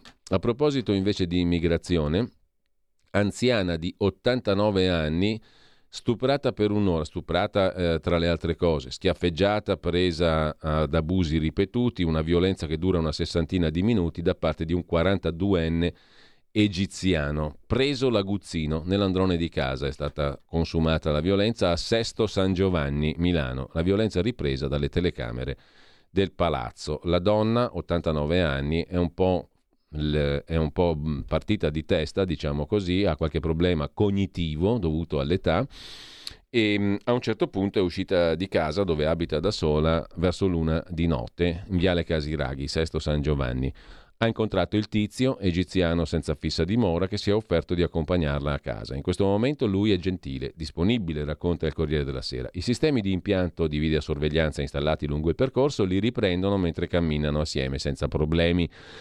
L'uomo forse ha bevuto, forse è drogato. I filmati mostrano una camminata barcollante. È nel momento in cui l'anziana apre il portone di casa, un condominio non distante dal centro di Sesto San Giovanni, che l'atteggiamento del nordafricano cambia radicalmente. L'anziana viene spinta a terra, cade vicino all'ascensore, è schiaffeggiata, subisce abusi ripetuti. La violenza dura un'ora. Dopodiché l'aggressore si allontana. La donna a cui vengono sottratti i soldi nella borsa, riesce a fare rientro nel suo appartamento. Il mattino seguente il custode dello stabile si accorge di qualcosa. Dopo aver trovato tracce sul pavimento chiama i carabinieri che prendono visione delle telecamere di sicurezza. Le immagini sono nitide, inequivocabili. Più in generale, sul giornale di oggi Milano è prima per rapine, ma anche per stupri. Il Sole 24 Ore assegna la maglia nera della criminalità a Milano con oltre 225.000 denunce nel 2022. Più c'è tutto il non denunciato. Le rapine in strada sono tornate l'anno scorso ai livelli del 2007. Anche sul quotidiano nazionale Il Giorno c'è la stessa notizia. Reati, Milano in testa, più denunce per furti e raid in strada, crescono le violenze. Casi su del 2,5% rispetto all'era pre-Covid. In un anno superate Napoli per scippi e Rimini per rapine. Trend 2023 in aumento. Il sindaco Sala commenta: il problema esiste, ma il centrodestra sia un po' più onesto, dice l'impareggiabile sindaco di Milano. Via Arqua, una traversa di via Padova, SOS aggressioni, i residenti si organizzano con un'iniziativa, affacci solidali. Il progetto dell'associazione Bellarquà nasce dalla volontà degli abitanti. Facciamo qualcosa di concreto per combattere le emergenze di strada. A proposito di strade di Milano, una notte sulla volante per le strade di Milano la racconta Daniele Capezzone oggi su Libero. Vita da poliziotti tra criminali e disperati. Una ragazza suicida, turisti derubati, l'arresto dello spacciatore, un'auto bruciata, i delinquenti fermati che tornano subito in giro. Noi facciamo la nostra parte, ma poi, dicono i poliziotti e racconta Daniele Capezzone. Una scia di sangue, il corpo coperto dai soccorritori, una ragazza si è buttata dal tredicesimo piano, voleva farla finita, ci è riuscita. Il pusher, un africano del Gambia, continua a tossire, porta in bocca cinque palline termosaldate contenenti cocaina. Una nottata con la volante di polizia. È un classico, ma ogni tanto fa bene rinfrescarlo. Mentre, a proposito di lotta all'invasione migratoria, Fabio Amendolara sulla verità, pagina 11, si occupa della giudice di Catania, apostolico, che fa proseliti. Libera sei clandestini un altro giudice e spunta la chat di Palamara. Il magistrato apostolico partecipò al corteo anti-Salvini lo stesso giorno in cui Palamara ordinava ai suoi colleghi magistrati di attaccare Salvini anche se aveva ragione, l'intercettazione celeberrima. Il fascicolo sul filmato passerà a Messina, racconta oggi la verità. Sempre sulla verità, il presidente di sezione della Corte di Cassazione, a riposo, ormai pensionato, l'ex magistrato Pietro Dubolino, commenta pagina 10 il progetto espulsioni del governo. Due i punti deboli, secondo l'anziano magistrato. In sede di conversione del decreto legge sull'immigrazione, il governo ha la possibilità di correggere i difetti, eredità dell'esecutivo 5 Stelle PD, che indeboliscono il decreto legge sull'immigrazione. Sono i requisiti per i vulnerabili e il patrocinio legale gratuito, i due difetti individuati da eh, Dubolino nel decreto, nel decreto immigrazione, decreto legge del governo. Mentre su Italia Oggi Tornando più strettamente alla guerra dichiarata da Hamas contro Israele, una guerra soprattutto mediatica, dice ad Alessandra Ricciardi Domenico Rossi, generale di corpo d'armata dell'esercito. Coi sequestri e i video Hamas vuol dimostrare ai palestinesi che Israele non è invincibile. Antonino Danna invece parla di un'altra questione. Rischiamo di nuovo le domeniche a piedi, come avvenne nel 73 in occasione della guerra dello Yom Kippur, scrive il nostro Antonino Danna, pagina 8 di Italia Oggi. La stessa questione la trovate sulla stampa, pagina 13, la bomba dell'energia. Volano le quotazioni di petrolio e gas, la guerra può coinvolgere Iran e Arabia. Il ministro Urso dice rischiamo conseguenze come per l'attacco russo all'Ucraina, più 12,5% la quotazione del gas al mercato TTF di Amsterdam, che fa da riferimento in Europa, più 4,5% lo scatto del petrolio americano mentre l'Europa si riscopre vulnerabile, scrive anche Davide Tabarelli, presidente di Nomisma Energia. Le piattaforme marine di Israele ed Egitto possono essere colpite dai razzi di Hamas. Stringere le sanzioni all'Iran farebbe mancare 500.000 barili. Insomma, la questione dell'energia. Su asianews.it c'è un articolo invece dedicato a coloro che sono stati uccisi e rapiti in una guerra non loro, decine di thailandesi e nepalesi tra le vittime di Hamas. Nessuna pietà da parte dei miliziani palestinesi davanti ai tanti migranti asiatici che lavorano come agricoltori nei kibbutz vicino a Gaza. Alcuni sono anche tra gli ostaggi portati nella striscia di Gaza. Preoccupazione nelle comunità indiane e filippine in Israele. Vive tuttora nella Repubblica Popolare Cinese la madre di Noah Argamani, la ragazza che tutti abbiamo visto sulla motocicletta rapita al rave party nel deserto e il cui video è diventato immediatamente virale. La guerra in Israele, scrive Francesca Carli su lettera 43, rischia di affossare il piano Mattei di Giorgia Meloni. Perché? Perché all'indomani dell'attacco di Hamas, Tunisia e Algeria, da sempre anti-israeliane, hanno confermato la loro solidarietà al popolo palestinese. Un bel guaio per Giorgia Meloni che assieme all'Europa appoggia Israele. I due paesi nordafricani, Tunisia e Algeria, sono i pilastri del suo progetto di trasformare l'Italia nell'hub energetico del Mediterraneo e questo piano Mattei, per così dire, rischia di essere affossato.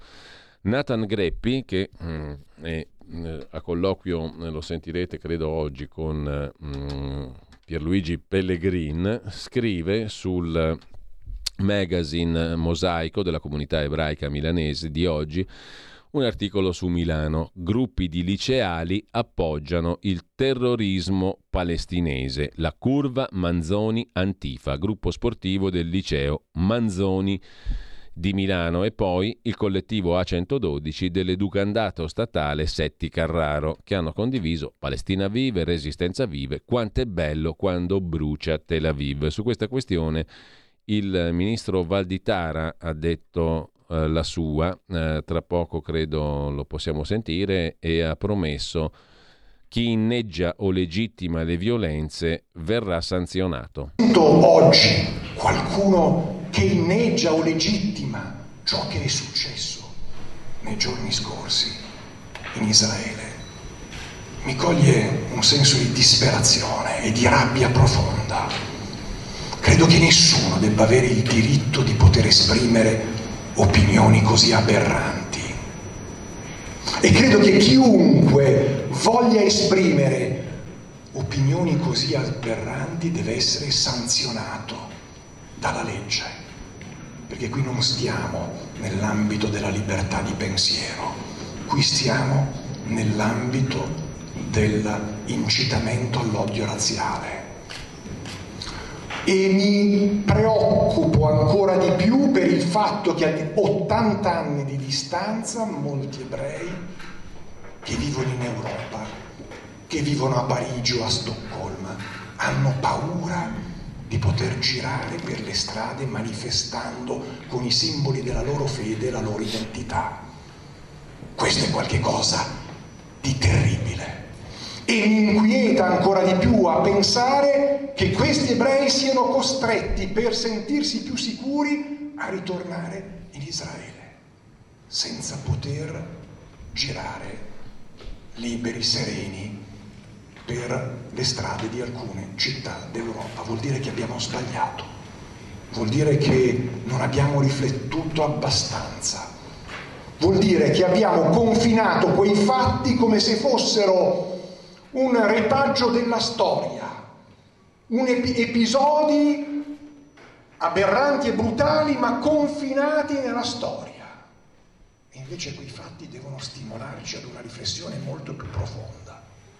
E voi, voi ragazzi, con la vostra cultura, con i vostri valori, con i vostri docenti, che io ringrazio, con le vostre istituzioni, che io ringrazio, per tener vivo anche questo meraviglioso pluralismo culturale di cui voi siete i migliori rappresentanti. Voi ragazzi dovete essere gli alfieri di questa nuova società, di questa valorizzazione della persona, la persona al centro. Dicevano i costituenti la differenza fondamentale della nostra Costituzione rispetto alla Costituzione fascista, ma rispetto alle Costituzioni totalitarie, perché le Costituzioni comuniste, sovietiche, non facevano differenza. Bene, dicevano i costituenti rispetto alla Costituzione fascista, la differenza sta tutto qua, che quella metteva lo Stato al centro e al servizio la persona. Noi mettiamo la persona al centro e al servizio lo Stato. La scuola costituzionale è proprio questa, la scuola che valorizza la persona, chiunque essa sia, e mette al suo servizio la scuola. Così il ministro eh, Valditara. E a proposito del ministro Valditara, mm, c'è un'intervista su Libero allo stesso ministro a pagina 8. Slogan pro Hamas nelle scuole, partono le ispezioni. Mi è rimasto il dubbio sulla Costituzione fascista. Buh, comunque, al di là di questo dettaglio, i gruppi di sinistra festeggiano gli attacchi a Israele. Il ministro dell'istruzione dice chi esalta lo sgozzamento dei bimbi è complice di questa barbarie. Via i controlli negli istituti, chi ha sbagliato paghi. È intollerabile. La memoria dell'olocausto non è servita a prevenire queste idee aberranti. Festeggiare perché vengono uccise persone di religione ebraica è un atto disgustoso. Occorre reagire in modo molto duro nei confronti di qualsiasi atteggiamento di questo tipo. Vi segnalo eh, anche, eh, andando intorno a queste questioni, un'analisi molto stimolante sul sussidiario.net di Giuseppe Gagliano sugli affari della Francia in zona paesi arabi. Tra Libano e Qatar la Francia spinge il business della difesa aziende e intelligence dietro la guerra elettronica. Francia, affari e politica. I contatti in Libano e Qatar di Georges Jamouri rappresentante in Libano dell'industria francese Sillinger. Grazie all'imprenditore Jamouri, che dirige l'azienda di famiglia, Shiaka Jamouri, in Libano, il paese ha acquistato numerosi prodotti militari di sicurezza interna per le dogane e per le forze armate libanesi. Gli affari della Francia sul sussidiario.net. Caterina Gioielli su tempi.it si occupa dei paladini dei diritti che sventolano la bandiera dei terroristi. Studenti di Harvard, Amnesty, collettivi italiani, progressisti europei. Questa strana idea di libertà dell'Occidente woke, culturalmente sveglio e corretto, che davanti al massacro degli israeliani tifa subito Hamas. Su Tempi però c'è anche un'altra segnalazione da fare, l'intervista all'intellettuale conservatore ed eurodeputato del PIS, il Partito Diritto e Giustizia polacco, Richard Leguczko, parlamentare appunto del partito polacco PIS, ma anche intellettuale conservatore. La mia Polonia non accetta lezioni da Bruxelles e da Berlino. Il voto di domenica è una sfida tra il buon senso e il dispotismo ideologico di chi comanda oggi in Europa. Una lunga chiacchierata con Rodolfo Casadei su tempi.it. La professoressa Anna Bono sulla nuova bussola quotidiana si occupa della nuova Inquisizione. Ogni scusa è buona per dare addosso all'Occidente. Il mito anti-occidentale aggiunge al classico campionario delle accuse anche quella climatica e il tribunale Green e Woke persuade personaggi sempre più autorevoli e sbarca fino in Vaticano mentre mh, ha ricordato mh, eh, Susanna Ceccardi, parlamentare leghista, la figura di Guido Gianni, il gioielliere di Catania che sparò e uccise due rapinatori nella sua gioielleria. È stato condannato a 12 anni di carcere. Lo ha raccontato ieri il giornale. Sapete chi era il giudice che lo condannò per omicidio volontario? Non applicando la legittima difesa. Tra l'altro il gioielliere di Catania ha sparato dopo che i malviventi avevano malmenato sua moglie davanti ai suoi occhi e il giudice che lo ha condannato, Yolanda Apostolico, la stessa che ha scarcerato la scorsa settimana gli immigrati dal centro di rimpatrio e che condivideva in passato campagne di estrema sinistra. Quella di Guido Gianni è stata una sentenza imparziale? Punto di domanda. Eh, sulla pagina Facebook di Susanna Ceccardi trovate 2 minuti e 50 di un efficacissimo video. Sui rapporti tra giustizia e politica si sofferma anche Gianluigi Darold, su, sempre su ilsussidiario.net. Da Tangentopoli alla giudice apostolico, la separazione delle carriere che non arriva mai. Cioè ogni volta abbiamo a che fare appunto con polemiche, polemicuzze e via dicendo, non cambia mai un cacchio, mai un cacchio. Come dice Cassese non c'è bisogno di magistrati combattenti. Per evitare lo scontro giudici politici la strada è quella di Violante o della separazione che non arriva mai. Una cosa interessante ce la racconta Europa Today invece dalla Danimarca. Immigrati sfrattati per legge dai quartieri in cui sono troppi, troppo numerosi e scoppia la protesta. Circa 11.000 persone dovranno lasciare abitazioni in quartieri dove la maggioranza non ha origini danesi. Accusano Copenaghen di razzismo e di gentrificazione. C'è la foto di una protesta degli abitanti della zona di Mjölner-Parken, dove il 60% delle case verrà venduto in base a una legge del governo per combattere le società parallele, cioè aree dove ci sono troppi immigrati non occidentali. Dalla Danimarca alla Spagna, sempre su Europa Today, amnistia ai catalani Un'amnistia che divide gli spagnoli, migliaia in piazza a Barcellona per opporsi alla proposta di legge del premier socialista Sánchez per ottenere la maggioranza di governo, cioè l'amnistia ai catalani indipendentisti. Salverebbe 5.000 indipendentisti della Catalogna dalle condanne. Ma invece i centralisti non ci stanno e scendono in piazza. Sul voto in Germania vi consiglio la lettura del pezzo di Roberto Giardina, pagina 16 di Italia Oggi, bocciato il governo Scholz, i tre partiti di maggioranza, pensate, hanno preso il 25% dei voti nei due lender che sono andati al voto. Ha subito domenica scorsa una doppia sconfitta il governo di Berlino nelle elezioni in Assia e in Baviera. E infine mh, mm, un'altra segnalazione a proposito di Germania, Voci dalla Germania, è un blog interessante, vocida.germania.it, dove vengono tradotti alcuni articoli interessanti sul colosso tedesco. In Germania aumentano del 50% i bisognosi che si rivolgono ai banchi alimentari. Quanto costerebbe far entrare l'Ucraina nell'Unione Europea al titolo di un altro pezzo, ma comunque se vi fate un giro sopra vedete voi cosa vi interessa. Voci dalla Germania.it. Facciamo giusto in tempo a citare anche sul sussidiario.net l'analisi di Andrea Mobiglia in tema di finanza pubblica, tra un po' tocca occuparsi anche di finanziaria, forse, dal PNRR alla sanità, un intreccio complicato. Mettere a punto la finanziaria non è facile. Gli interventi prioritari non mancano, ma le risorse scarseggiano, scrive Mobiglia. Con questo ci fermiamo. Irene Pivetti, affamata di soldi, cercò contatti con i camorristi, secondo l'accusa, nell'inchiesta sulle mascherine da lei commerciate in epoca Covid. Pochi giorni fa il pubblico ministero di Bustarsizio ha chiesto il processo per l'ex presidente della Camera per frode in forniture pubbliche, riciclaggio, contrabbando, bancarotta e altri reati. Fame di denaro, spregiudicato desiderio di profitto, cupidigia, necessità di tamponare debiti di precedenti fallimenti imprenditoriali. Questo muoveva Irene Pivetti secondo la procura di Busto Arsizio. Così, a livello di curiosità.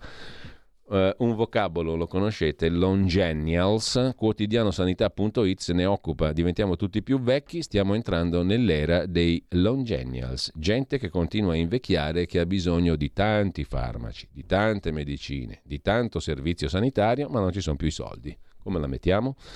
Concorsi deserti, scrive Avvenire in dorso milanese di oggi, pronto soccorso a rischio a fronte di 135 borse di studio per neolaureati sono stati riempiti solo 44 posti. Siamo a Milano. Neanche uno su 15 al San Raffaele, 11 su 22 alla Bicocca. Troppo stress. Allarme del presidente dell'Ordine dei Medici della Lombardia. Il paradosso, prima non c'erano i bandi, ora non ci sono i medici, i giovani scappano. Troppo stress a fare il medico.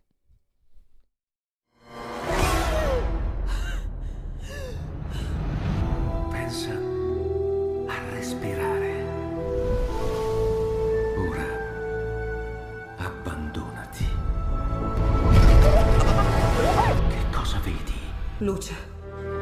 Oscurità. L'equilibrio. È tanto più grande. Stato un risveglio. Hai sentito? Conosco una sola verità.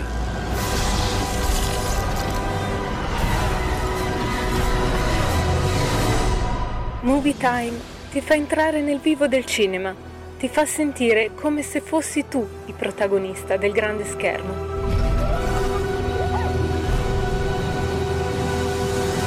Ogni sabato dalle ore 16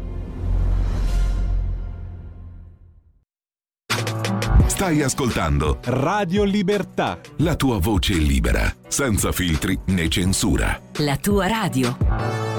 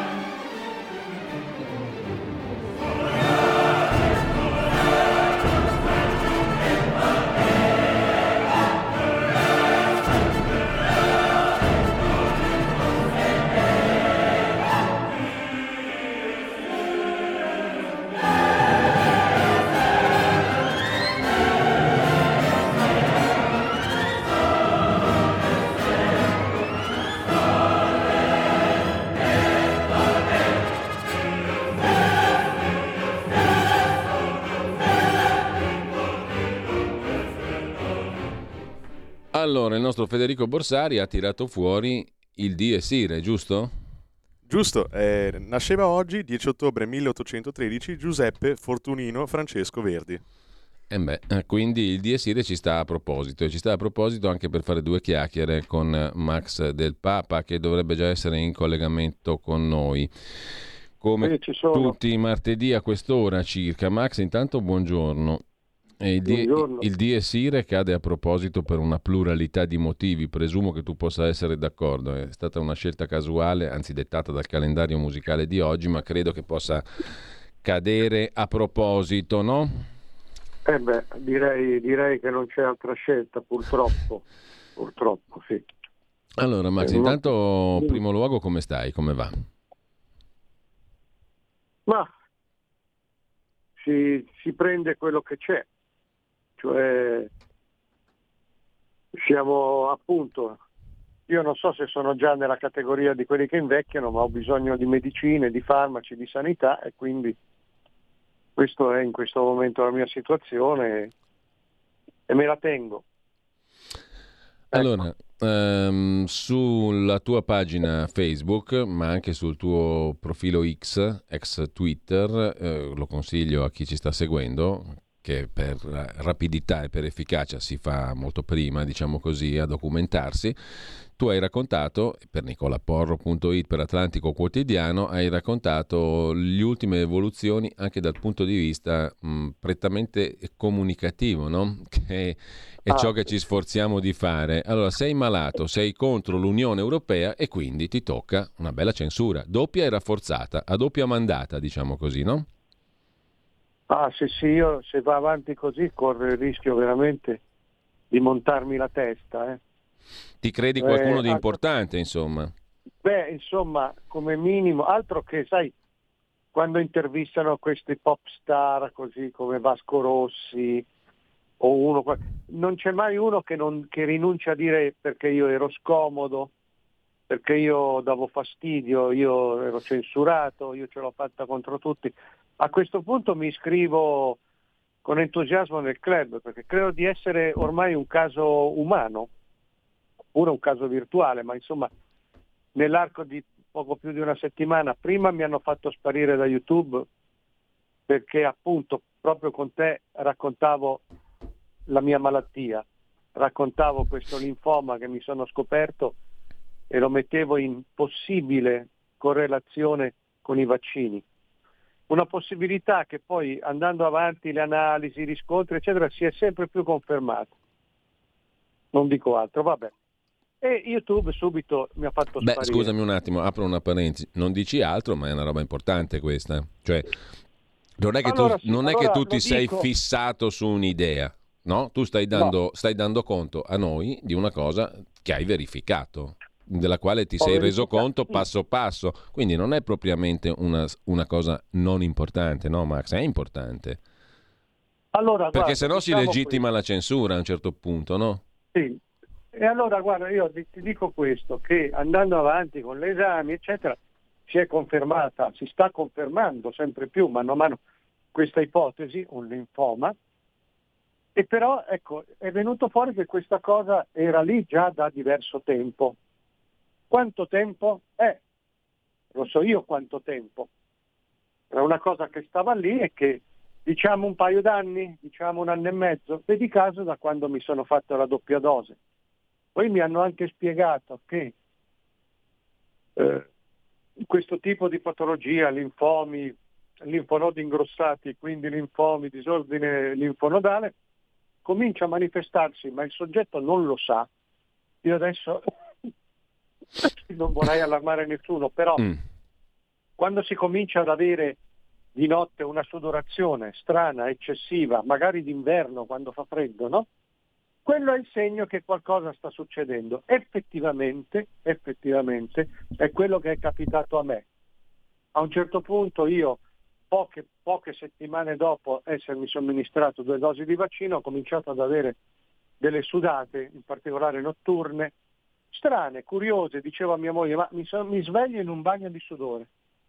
E poi mi è stato spiegato che quello era il segno che nel mio corpo stava succedendo qualcosa.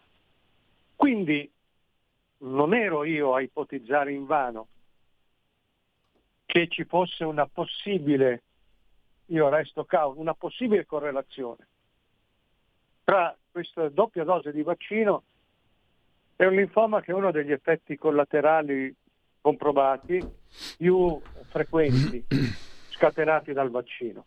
Ecco, questa è la cosa. Avendolo io ipotizzato sono stato segato da YouTube.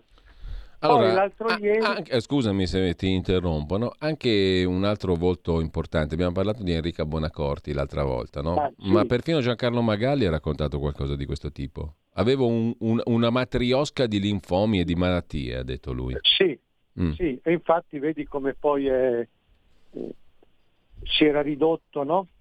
Magrissimo, non stava in piedi, è stato male, è stato malissimo anche lui.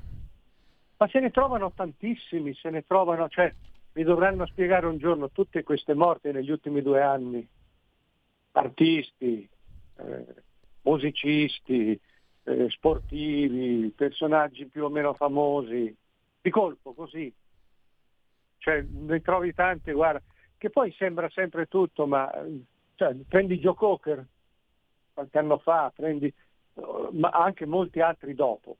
Vabbè, non, non- Joe Cocker in effetti non c'entra, è morto prima, no, mi sono confuso, però ce ne sono tantissimi che si sono ridotti in questo modo, che non ce l'hanno fatta. E insomma... eh, Ecco, però questa cosa cose- qui non si può, eh, non si può no, dire. no, se Non io la dico dire. mi segano subito da YouTube. Primo. io lo dico a te segano. Poi l'altro ieri addirittura... E secondo, arrivati- tu hai raccontato di un'altra sorpresa che arriva da un altro bel canale di comunicazione, cioè da Facebook. Questa, questa- Mm. questa proprio credo di essere il primo caso al mondo in cui uno che mette su Facebook il collegamento al proprio libro, anch'io ho fatto, faccio i miei libri, li faccio autoprodotti, come tanti, come ha fatto il generale Vannacci, che ha avuto un successo strepitoso Mm. E nessuno gli ha detto niente, anche se era un libro con tesi controverse, eccetera. Io ho fatto un libro, un libro sull'Unione Europea, contro l'Unione Europea, e Facebook mi ha tolto il, il contenuto. Mi ha tolto il contenuto perché gli risultava che io, avvertendo che ho fatto un libro su Amazon, cercavo i mi piace, cercavo i follower. Siamo non solo alla follia e al delirio, siamo alla contraddizione somma, perché per cosa, per cosa esiste un Facebook se non per avere dei like, per, per avere dei follower, che io non cerco, peraltro, perché la maggior parte delle richieste d'amicizia la rifiuto. Però, insomma, eh, fai un libro e lo fai sapere. Io non ho altri canali, sono autoprodotto. Fai un libro e dici sul tuo profilo Facebook, come tutti, che hai fatto un qualcosa. Hanno segato solo me, ma a questa stregua i Ferragnez non dovrebbero Eh, eh, sì, esistere, appunto, non dovrebbero no? esistere gli influencer, non dovrebbero esistere i giornalisti, non dovrebbe esistere nessuno. Me l'hanno tolto e non solo, ieri addirittura, avendo io raccontato questa esperienza proprio sulla testata di Nicola Porro con tanto di articolo, quando io ho postato questo articolo su Facebook, Facebook me l'ha cancellato in tempo reale, cioè dopo mezzo secondo. Cioè, tu vuoi vedere che la censura 2 è derivante dalla censura 1? Ma che ne dici tu? Mm? Che ne diciamo? Io ho dovuto poi... Quindi rip- diciamo così che non è il solito algoritmo, è una roba ad No. personam. Gli algoritmi sono una delle leggende del secolo, Eh. dietro gli algoritmi ci sono dei, dei cazzoni in carne ed ossa che li manovrano. Ci sono questi soggetti, ci stanno questi debunker che sono questi falliti, queste nullità, no? Questa gente che non essendo eh, stata in grado di diventare giornalista si è messa a fare il delatore, lo spione e se ne vantano. Ci stanno questi qua. Allora io non posso mettere un libro critico sull'Unione Europea, così come non posso essere scettico sui vaccini che pure mi sono somministrato. Credo di essere un caso fino a questo momento unico, cioè di censura in tempo reale, di censura preventiva. E qui siamo al sillabo. Non voglio fare del vittimismo o, o della, o della mitologia, ma qui siamo al sillabo, cioè appena tu fai un libro Facebook te lo toglie. E io come posso fare a far sapere a chi mi segue che ho fatto un libro? Che si intitola peraltro Eurostyle, 30 sì. anni di mascalzonate contro il paese più bello del mondo. Sì. Eh, tra l'altro tu giustamente scrivi su Facebook si trova di tutto pubblicizzato, no? E non parliamo semplicemente di mh, cose naturali e normali. Su Facebook si trova la pedofilia, il satanismo, la crudeltà sugli animali, la crudeltà sugli esseri umani. Eh, su Facebook trovi gente che incita a Hamas, come in queste ore sta succedendo, come peraltro fanno in tanti anche qua personaggi più o meno conosciuti, Ceffo Rubio, eh, adesso non entriamo nel dettaglio, ma sono mm. in tanti a prendere.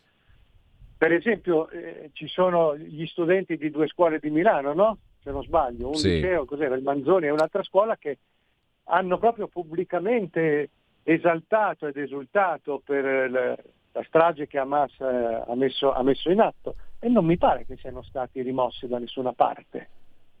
Invece io faccio un libro su 30 anni di mascalzonate europee ed è un libro che è uscito da 15 giorni, ogni giorno mi sembra, sono più contento di averlo fatto, ogni giorno mi sembra più centrato e più profetico.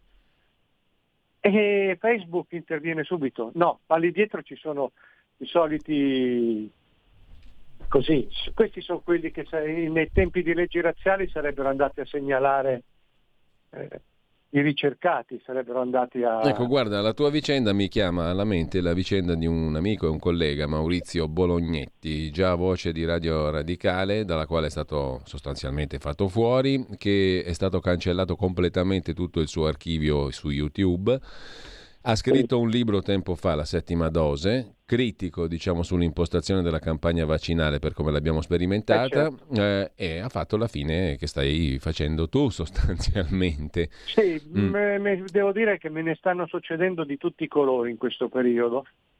Quindi non bastava uh, essere frantumato nel corpo, nel, nelle ossa, nei muscoli, nel sangue e possibilmente anche nella psiche perché c'è un limite no? anche, anche di, di di tenuta mentale. Io sto facendo di tutto per continuare ad essere lucido, a lavorare, a scrivere. Tant'è non che, questo, Max, eh, appunto nel tuo pezzo tu a un certo punto scrivi, mettendo insieme tutti questi fatti, oltre che diciamo la terribile scoperta di salute che hai fatto, ma insomma, quando muori, Max del Papa?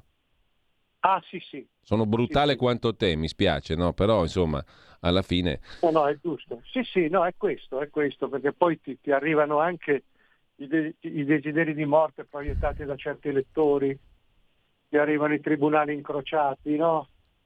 Ah, ti sei preso il vaccino, meriti di morire, oppure oh, hai osato dare la colpa al vaccino, meriti di morire. No, ma sai qual è? Stavo riflettendo mentre tu parlavi e leggendo i pezzi che hai scritto e, e, e mm, dico ancora a chi ci sta seguendo, andate sul profilo Facebook e sul profilo X di Max del Papa, perché così vi fate una vostra idea, però stavo riflettendo su quanto questa macchina social sia alla fine un modo per far perdere alla gente il contatto con la sostanza delle cose, con la realtà. Eh perché tu hai l'illusione di poter scrivere di tutto, fare di tutto, controllare, esaminare, vedere di tutto, in realtà ti passano davanti gli elefanti e te non li vedi più ti fanno passare ah, davanti sì. di tutto e Vero. ti nascondono ciò che vogliono lo, loro, cioè la sostanza delle cose, no?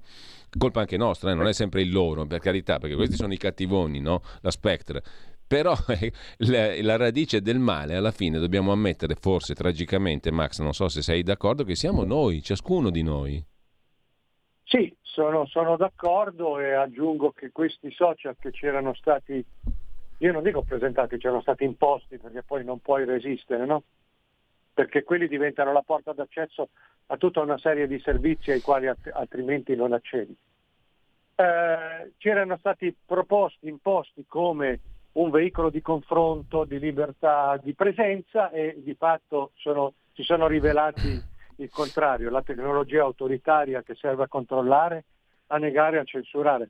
Insomma, Twitter prima di, Musk, di Musk, Musk eh, era una centrale in mano ai servizi americani, al governo americano, è servita per segare Trump, è servita per coprire le malefatte del clan Biden, è servita per eh, nascondere le, notizie sul, sulla pandemia e sui vaccini, è servita per eh, occultare le responsabilità di Fauci nel laboratorio di Wuhan, eccetera, eccetera. Facebook ancora di più. Facebook, eh, lo stesso Zuckerberg ha dovuto riconoscere che ha dato una mano possente alle varie agenzie governative sanitarie americane per distorcere la comprensione e la realtà di tutto quanto era legato al Covid.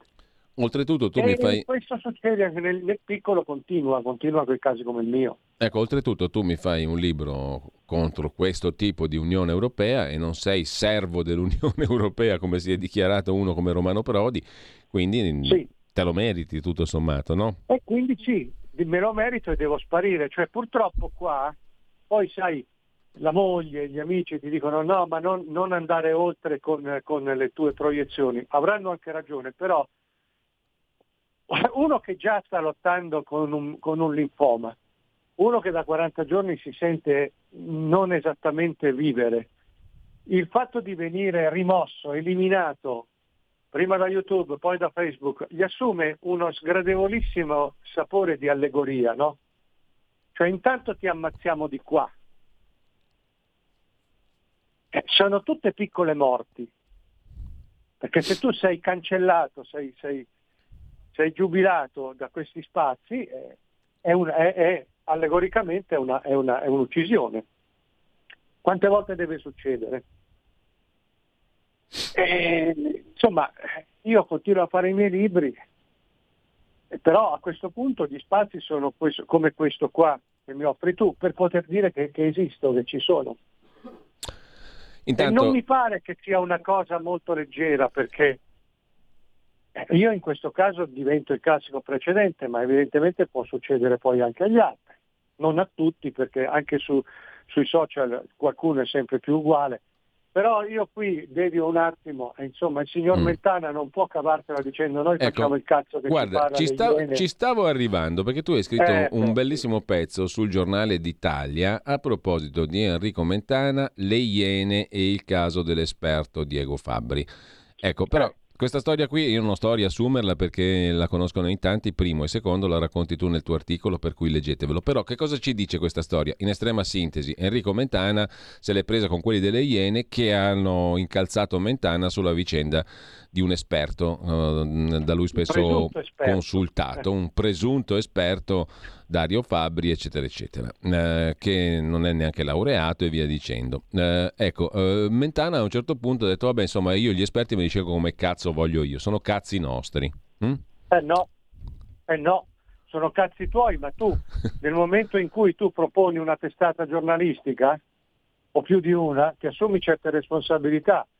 Nel momento in cui tu ti prendi il, il potere di collaborare con Facebook tramite i tuoi scalzacani, The Bunker, i quali decidono come vigili urbani che cosa può passare su Facebook e che cosa invece per l'appunto deve essere censurato, perché questi fanno così, se ne vantano, cioè Open è in collaborazione con Facebook per segnalare quelli che secondo Open, loro certo, sono Open è il sito di Mentana, no? che fa da debunker, cioè da, da disvelatore delle false verità. Eh, delle false verità, le segnala a Facebook e le fa Mm. chiudere, le false verità che sembrano a loro. Eh. Dopodiché viene fuori che tu ti avvali della, della consulenza di un esperto che non è un esperto, cioè uno che ha millantato lui una laurea che non aveva, che fa l'analista geopolitico, bu- buon per lui, però ha detto delle balle. E quindi tu a questo punto dovresti essere il primo a fare il debunker di te stesso, figlio Mm. mio Eh, perché come minimo hai fatto una figura del merda. Tu che pretendi di sbugiardare chi ha un'opinione diversa dalla tua, poi dopo o non sai, anzi sai con chi hai a che sai chi hai in casa, perché dice noi questo l'abbiamo fatto controllare di nascosto, no? però, però sono cazzi nostri. Eh, no, allora allora, allora anche, anche io, allora ciascuno di noi può dire sono cazzi miei quello che dico, quello che sostengo e tu non puoi metterci mano. Che discorsi sono? Poi ho visto che su qualche testata internet subito è partita la contraerea, qualche ragazzina, qualche aspirante giornalista ha preso le difese di Mentana e soprattutto della figlia di Mentana, che anche lei fa parte dell'organizzazione di Mentana, insomma babbo, figlia, la cosa resta Poi c'è la, moglie, c'è la, la, compa- la moglie o compagna, moglie, eccetera, eccetera. c'è- sì, no? c'è la moglie, C'è società, compa- la società che rifornisce la trasmissione della moglie e quella di Nunzia De Girolamo che invita il marito questa sera per il debutto. Poi esatto, è una è un famiglia, bell'ambientino, è un bell'ambientino. Poi c'è la figlia, la figlia si fa fare l'articolo geografico da Mov Mag, ma in fondo perché ce l'hanno tutti con Mentana? No, non è che ce l'hanno tutti con Mentana, è che questi si vantano, noi possiamo fare... Che per inciso non mi sembra esattamente un perseguitato, eh, diciamolo. Ma per cortesia, dai, perché perseguitati sono quelli che non possono dire che hanno un libro fuori o che non possono dire che sui vaccini eh, sono stati presi come minimo delle decisioni avventate. Arrivano questi, arrivano questi qua, che a 40 anni sono ancora lì, che inseguono uno straccio di laurea e ti bloccano. Ora, questa cosa dei debunker pure è un po' come i magistrati, no? Si controllano da soli, cioè non rispondono a nessuno. Però qui non c'è nessun presupposto. Questo non è giornalismo, non è informazione, non è diritto di critica, che è il diritto di censura. Chi gliel'ha dato a Puente il diritto di decidere lui che cosa io posso o meno manifestare? Chi è Puente? Chi cazzo è? Eh, Io so 32 anni che lavoro e penso anche seriamente. Questo chi è? Salta fuori dal niente. Che, che- che albo è? Che categoria è? Dopodiché loro hanno questi presunti esperti, sanno benissimo che non hanno titolo, però dicono noi copriamo e facciamo come cazzo ci pare. Non mi pare che sia una- una- un'etica molto che regge, che sta in piedi. Max, siccome vedo che sono le 9.25, intanto ti giro uno degli ultimi messaggi arrivati, ce ne sono arrivati diversi. Maurizio, tieni duro, pensa che fortuna abbiamo avuto a essere giovani negli anni 60-70. Luca, Mentana ha messo su un sistema di welfare familiare a prova di finanziaria. Eh, Max non mollare, scrive un altro ascoltatore, abbiamo bisogno di te. Un'ascoltatrice, ho messo il video di Max sul mio canale YouTube, c'è ancora, con 90 visualizzazioni. L'algoritmo ha funzionato solo per lui? E poi ancora una domanda, perché Nicola Porro non invita Max a una sua trasmissione TV e gli fa raccontare cosa gli sta succedendo? E c'è anche un messaggio da Giusi che ti manda un cordialissimo saluto, ce ne sono tanti altri. Comunque, mm, ti lascio Io subito la parola. Max. Su questo io, io sono, queste testimonianze sono meglio delle medicine.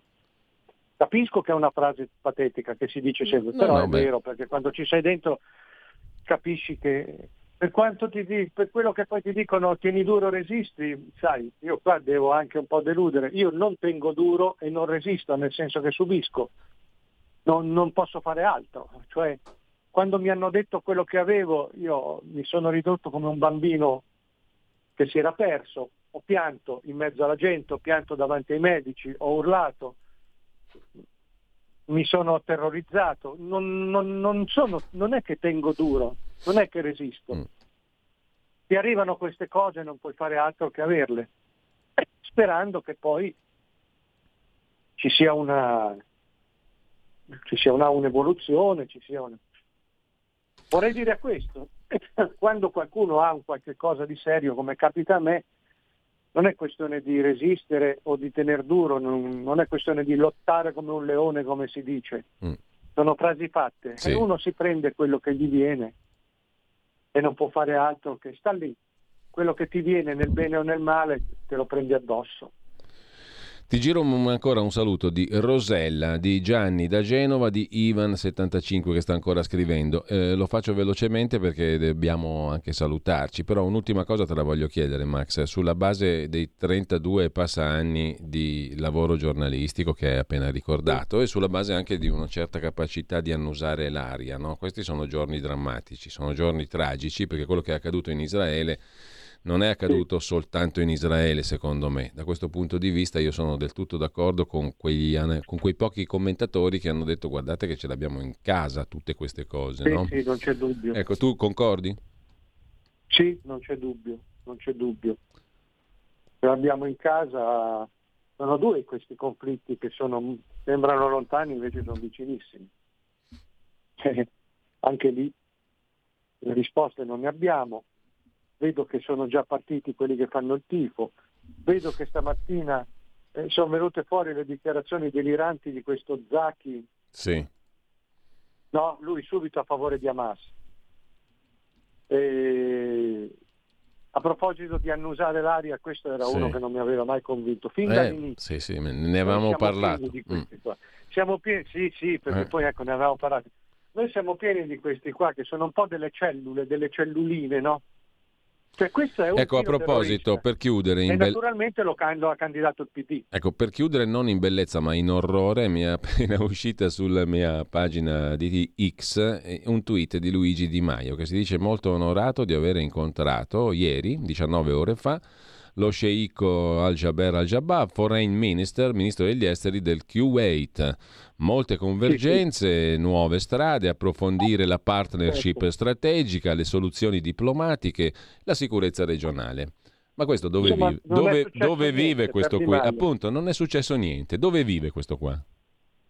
Beh, questo vive nella sua bolla, vive nel golfo, non gliene frega niente come non gliene è mai fregato niente. Eh, la responsabilità di questi è di Draghi, che lo ha, lo ha imposto, così come la responsabilità degli Zacchi sappiamo di chi è. Noi abbiamo un partito della sinistra che, che è il PD, che esprime solidarietà alle vittime, però ci mette sempre il però, ma eh, fa la, eh, insomma sempre sta coda che fruscia e si trovano candidato alle europee uno che fa il tifo per Hamas. Che gli vuoi dire? Niente, noi ci salutiamo qua. stanno così. Caro Max, Questo, è- questo non è rivelatore di Zacchi, è rivelatore della sinistra italiana del PD. allora io ringrazio Max Del Papa, eh, seguite il suo profilo su Facebook eh, per quel che rimane, diciamo così, e per Ecco, quel che rimarrà, per quel che rimarrà forse, si sperabilmente, anche su X. Ehm, grazie Max Del Papa, un abbraccio. Grazie a te un saluto. Ciao a tutti.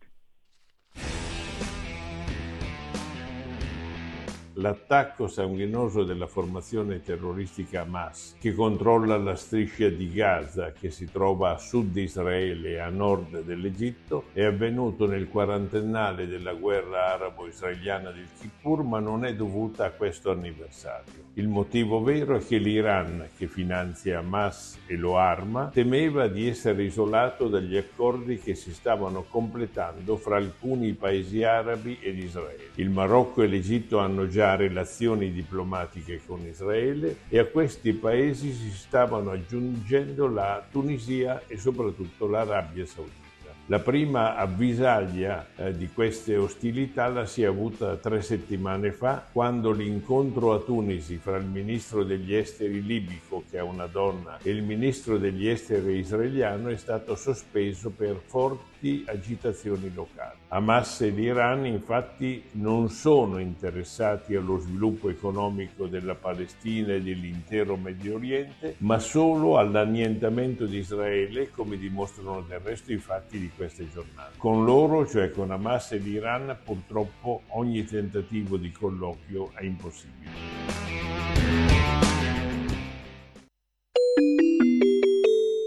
Qui Parlamento.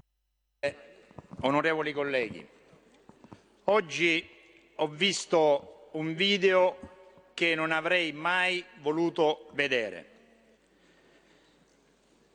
Un video dove era presente un giudice, il giudice apostolico, sapete tutti chi è, che manifestava in prima fila nel corso di una manifestazione contro le forze dell'ordine, ove si sentivano le urla animali e assassini.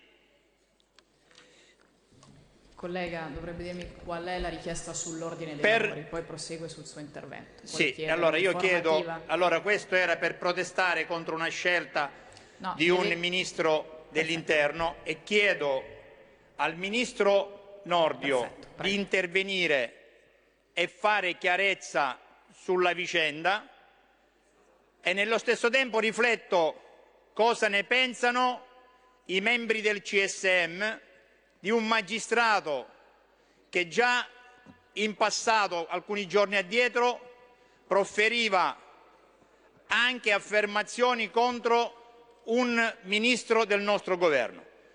Quindi chiedo eh, cortesemente, signor Presidente, un intervento del Ministro Nordio e nella circostanza, nella circostanza, la prego Colleghi, di farmi finire. Co- collega, mi, mi fa dire una cosa, Sì. altrimenti, siccome nel suo intervento Sì. non è stato chiarissimo in questo, c'era stato anticipato che la sua richiesta era richiesta di informativa urgente al ministro Nordio. Me la conferma? Me l'ha confermato il collega Ziello, ma deve confermarmela anche lei, altrimenti non è un intervento sull'ordine dei lavori. Abbia pazienza. Perché non è un intervento nell'ordine dei lavori? Perché mi deve Presidente? chiedere l'informativa urgente del ministro Cortesemente Nordio. chiedo pure rispetto, colleghi, forse colleghi, perché si per parla- cortesia, non ci siamo capiti col collega. Collega Amendola, collega Sì, bene. Colleghi, colleghi, calma. Io e il collega ci stiamo spiegando. Il collega mi sta chiedendo un'informativa del ministro Nordio, vero? Va sì. bene. E allora può proseguire. Prego. E nella circostanza Deve dirmi sì, così almeno. Ok, sì, sì. Bene, prego. E nella circostanza concludo manifestando tutta la mia solidarietà ai magistrati che tutti i giorni con passione, laboriosità, impegno e sacrificio svolgono in maniera imparziale il proprio lavoro. Grazie. Grazie onorevole. Riferiremo al Presidente della sua richiesta. Il Governo naturalmente è presente. Qui Parlamento. Avete ascoltato la rassegna stampa.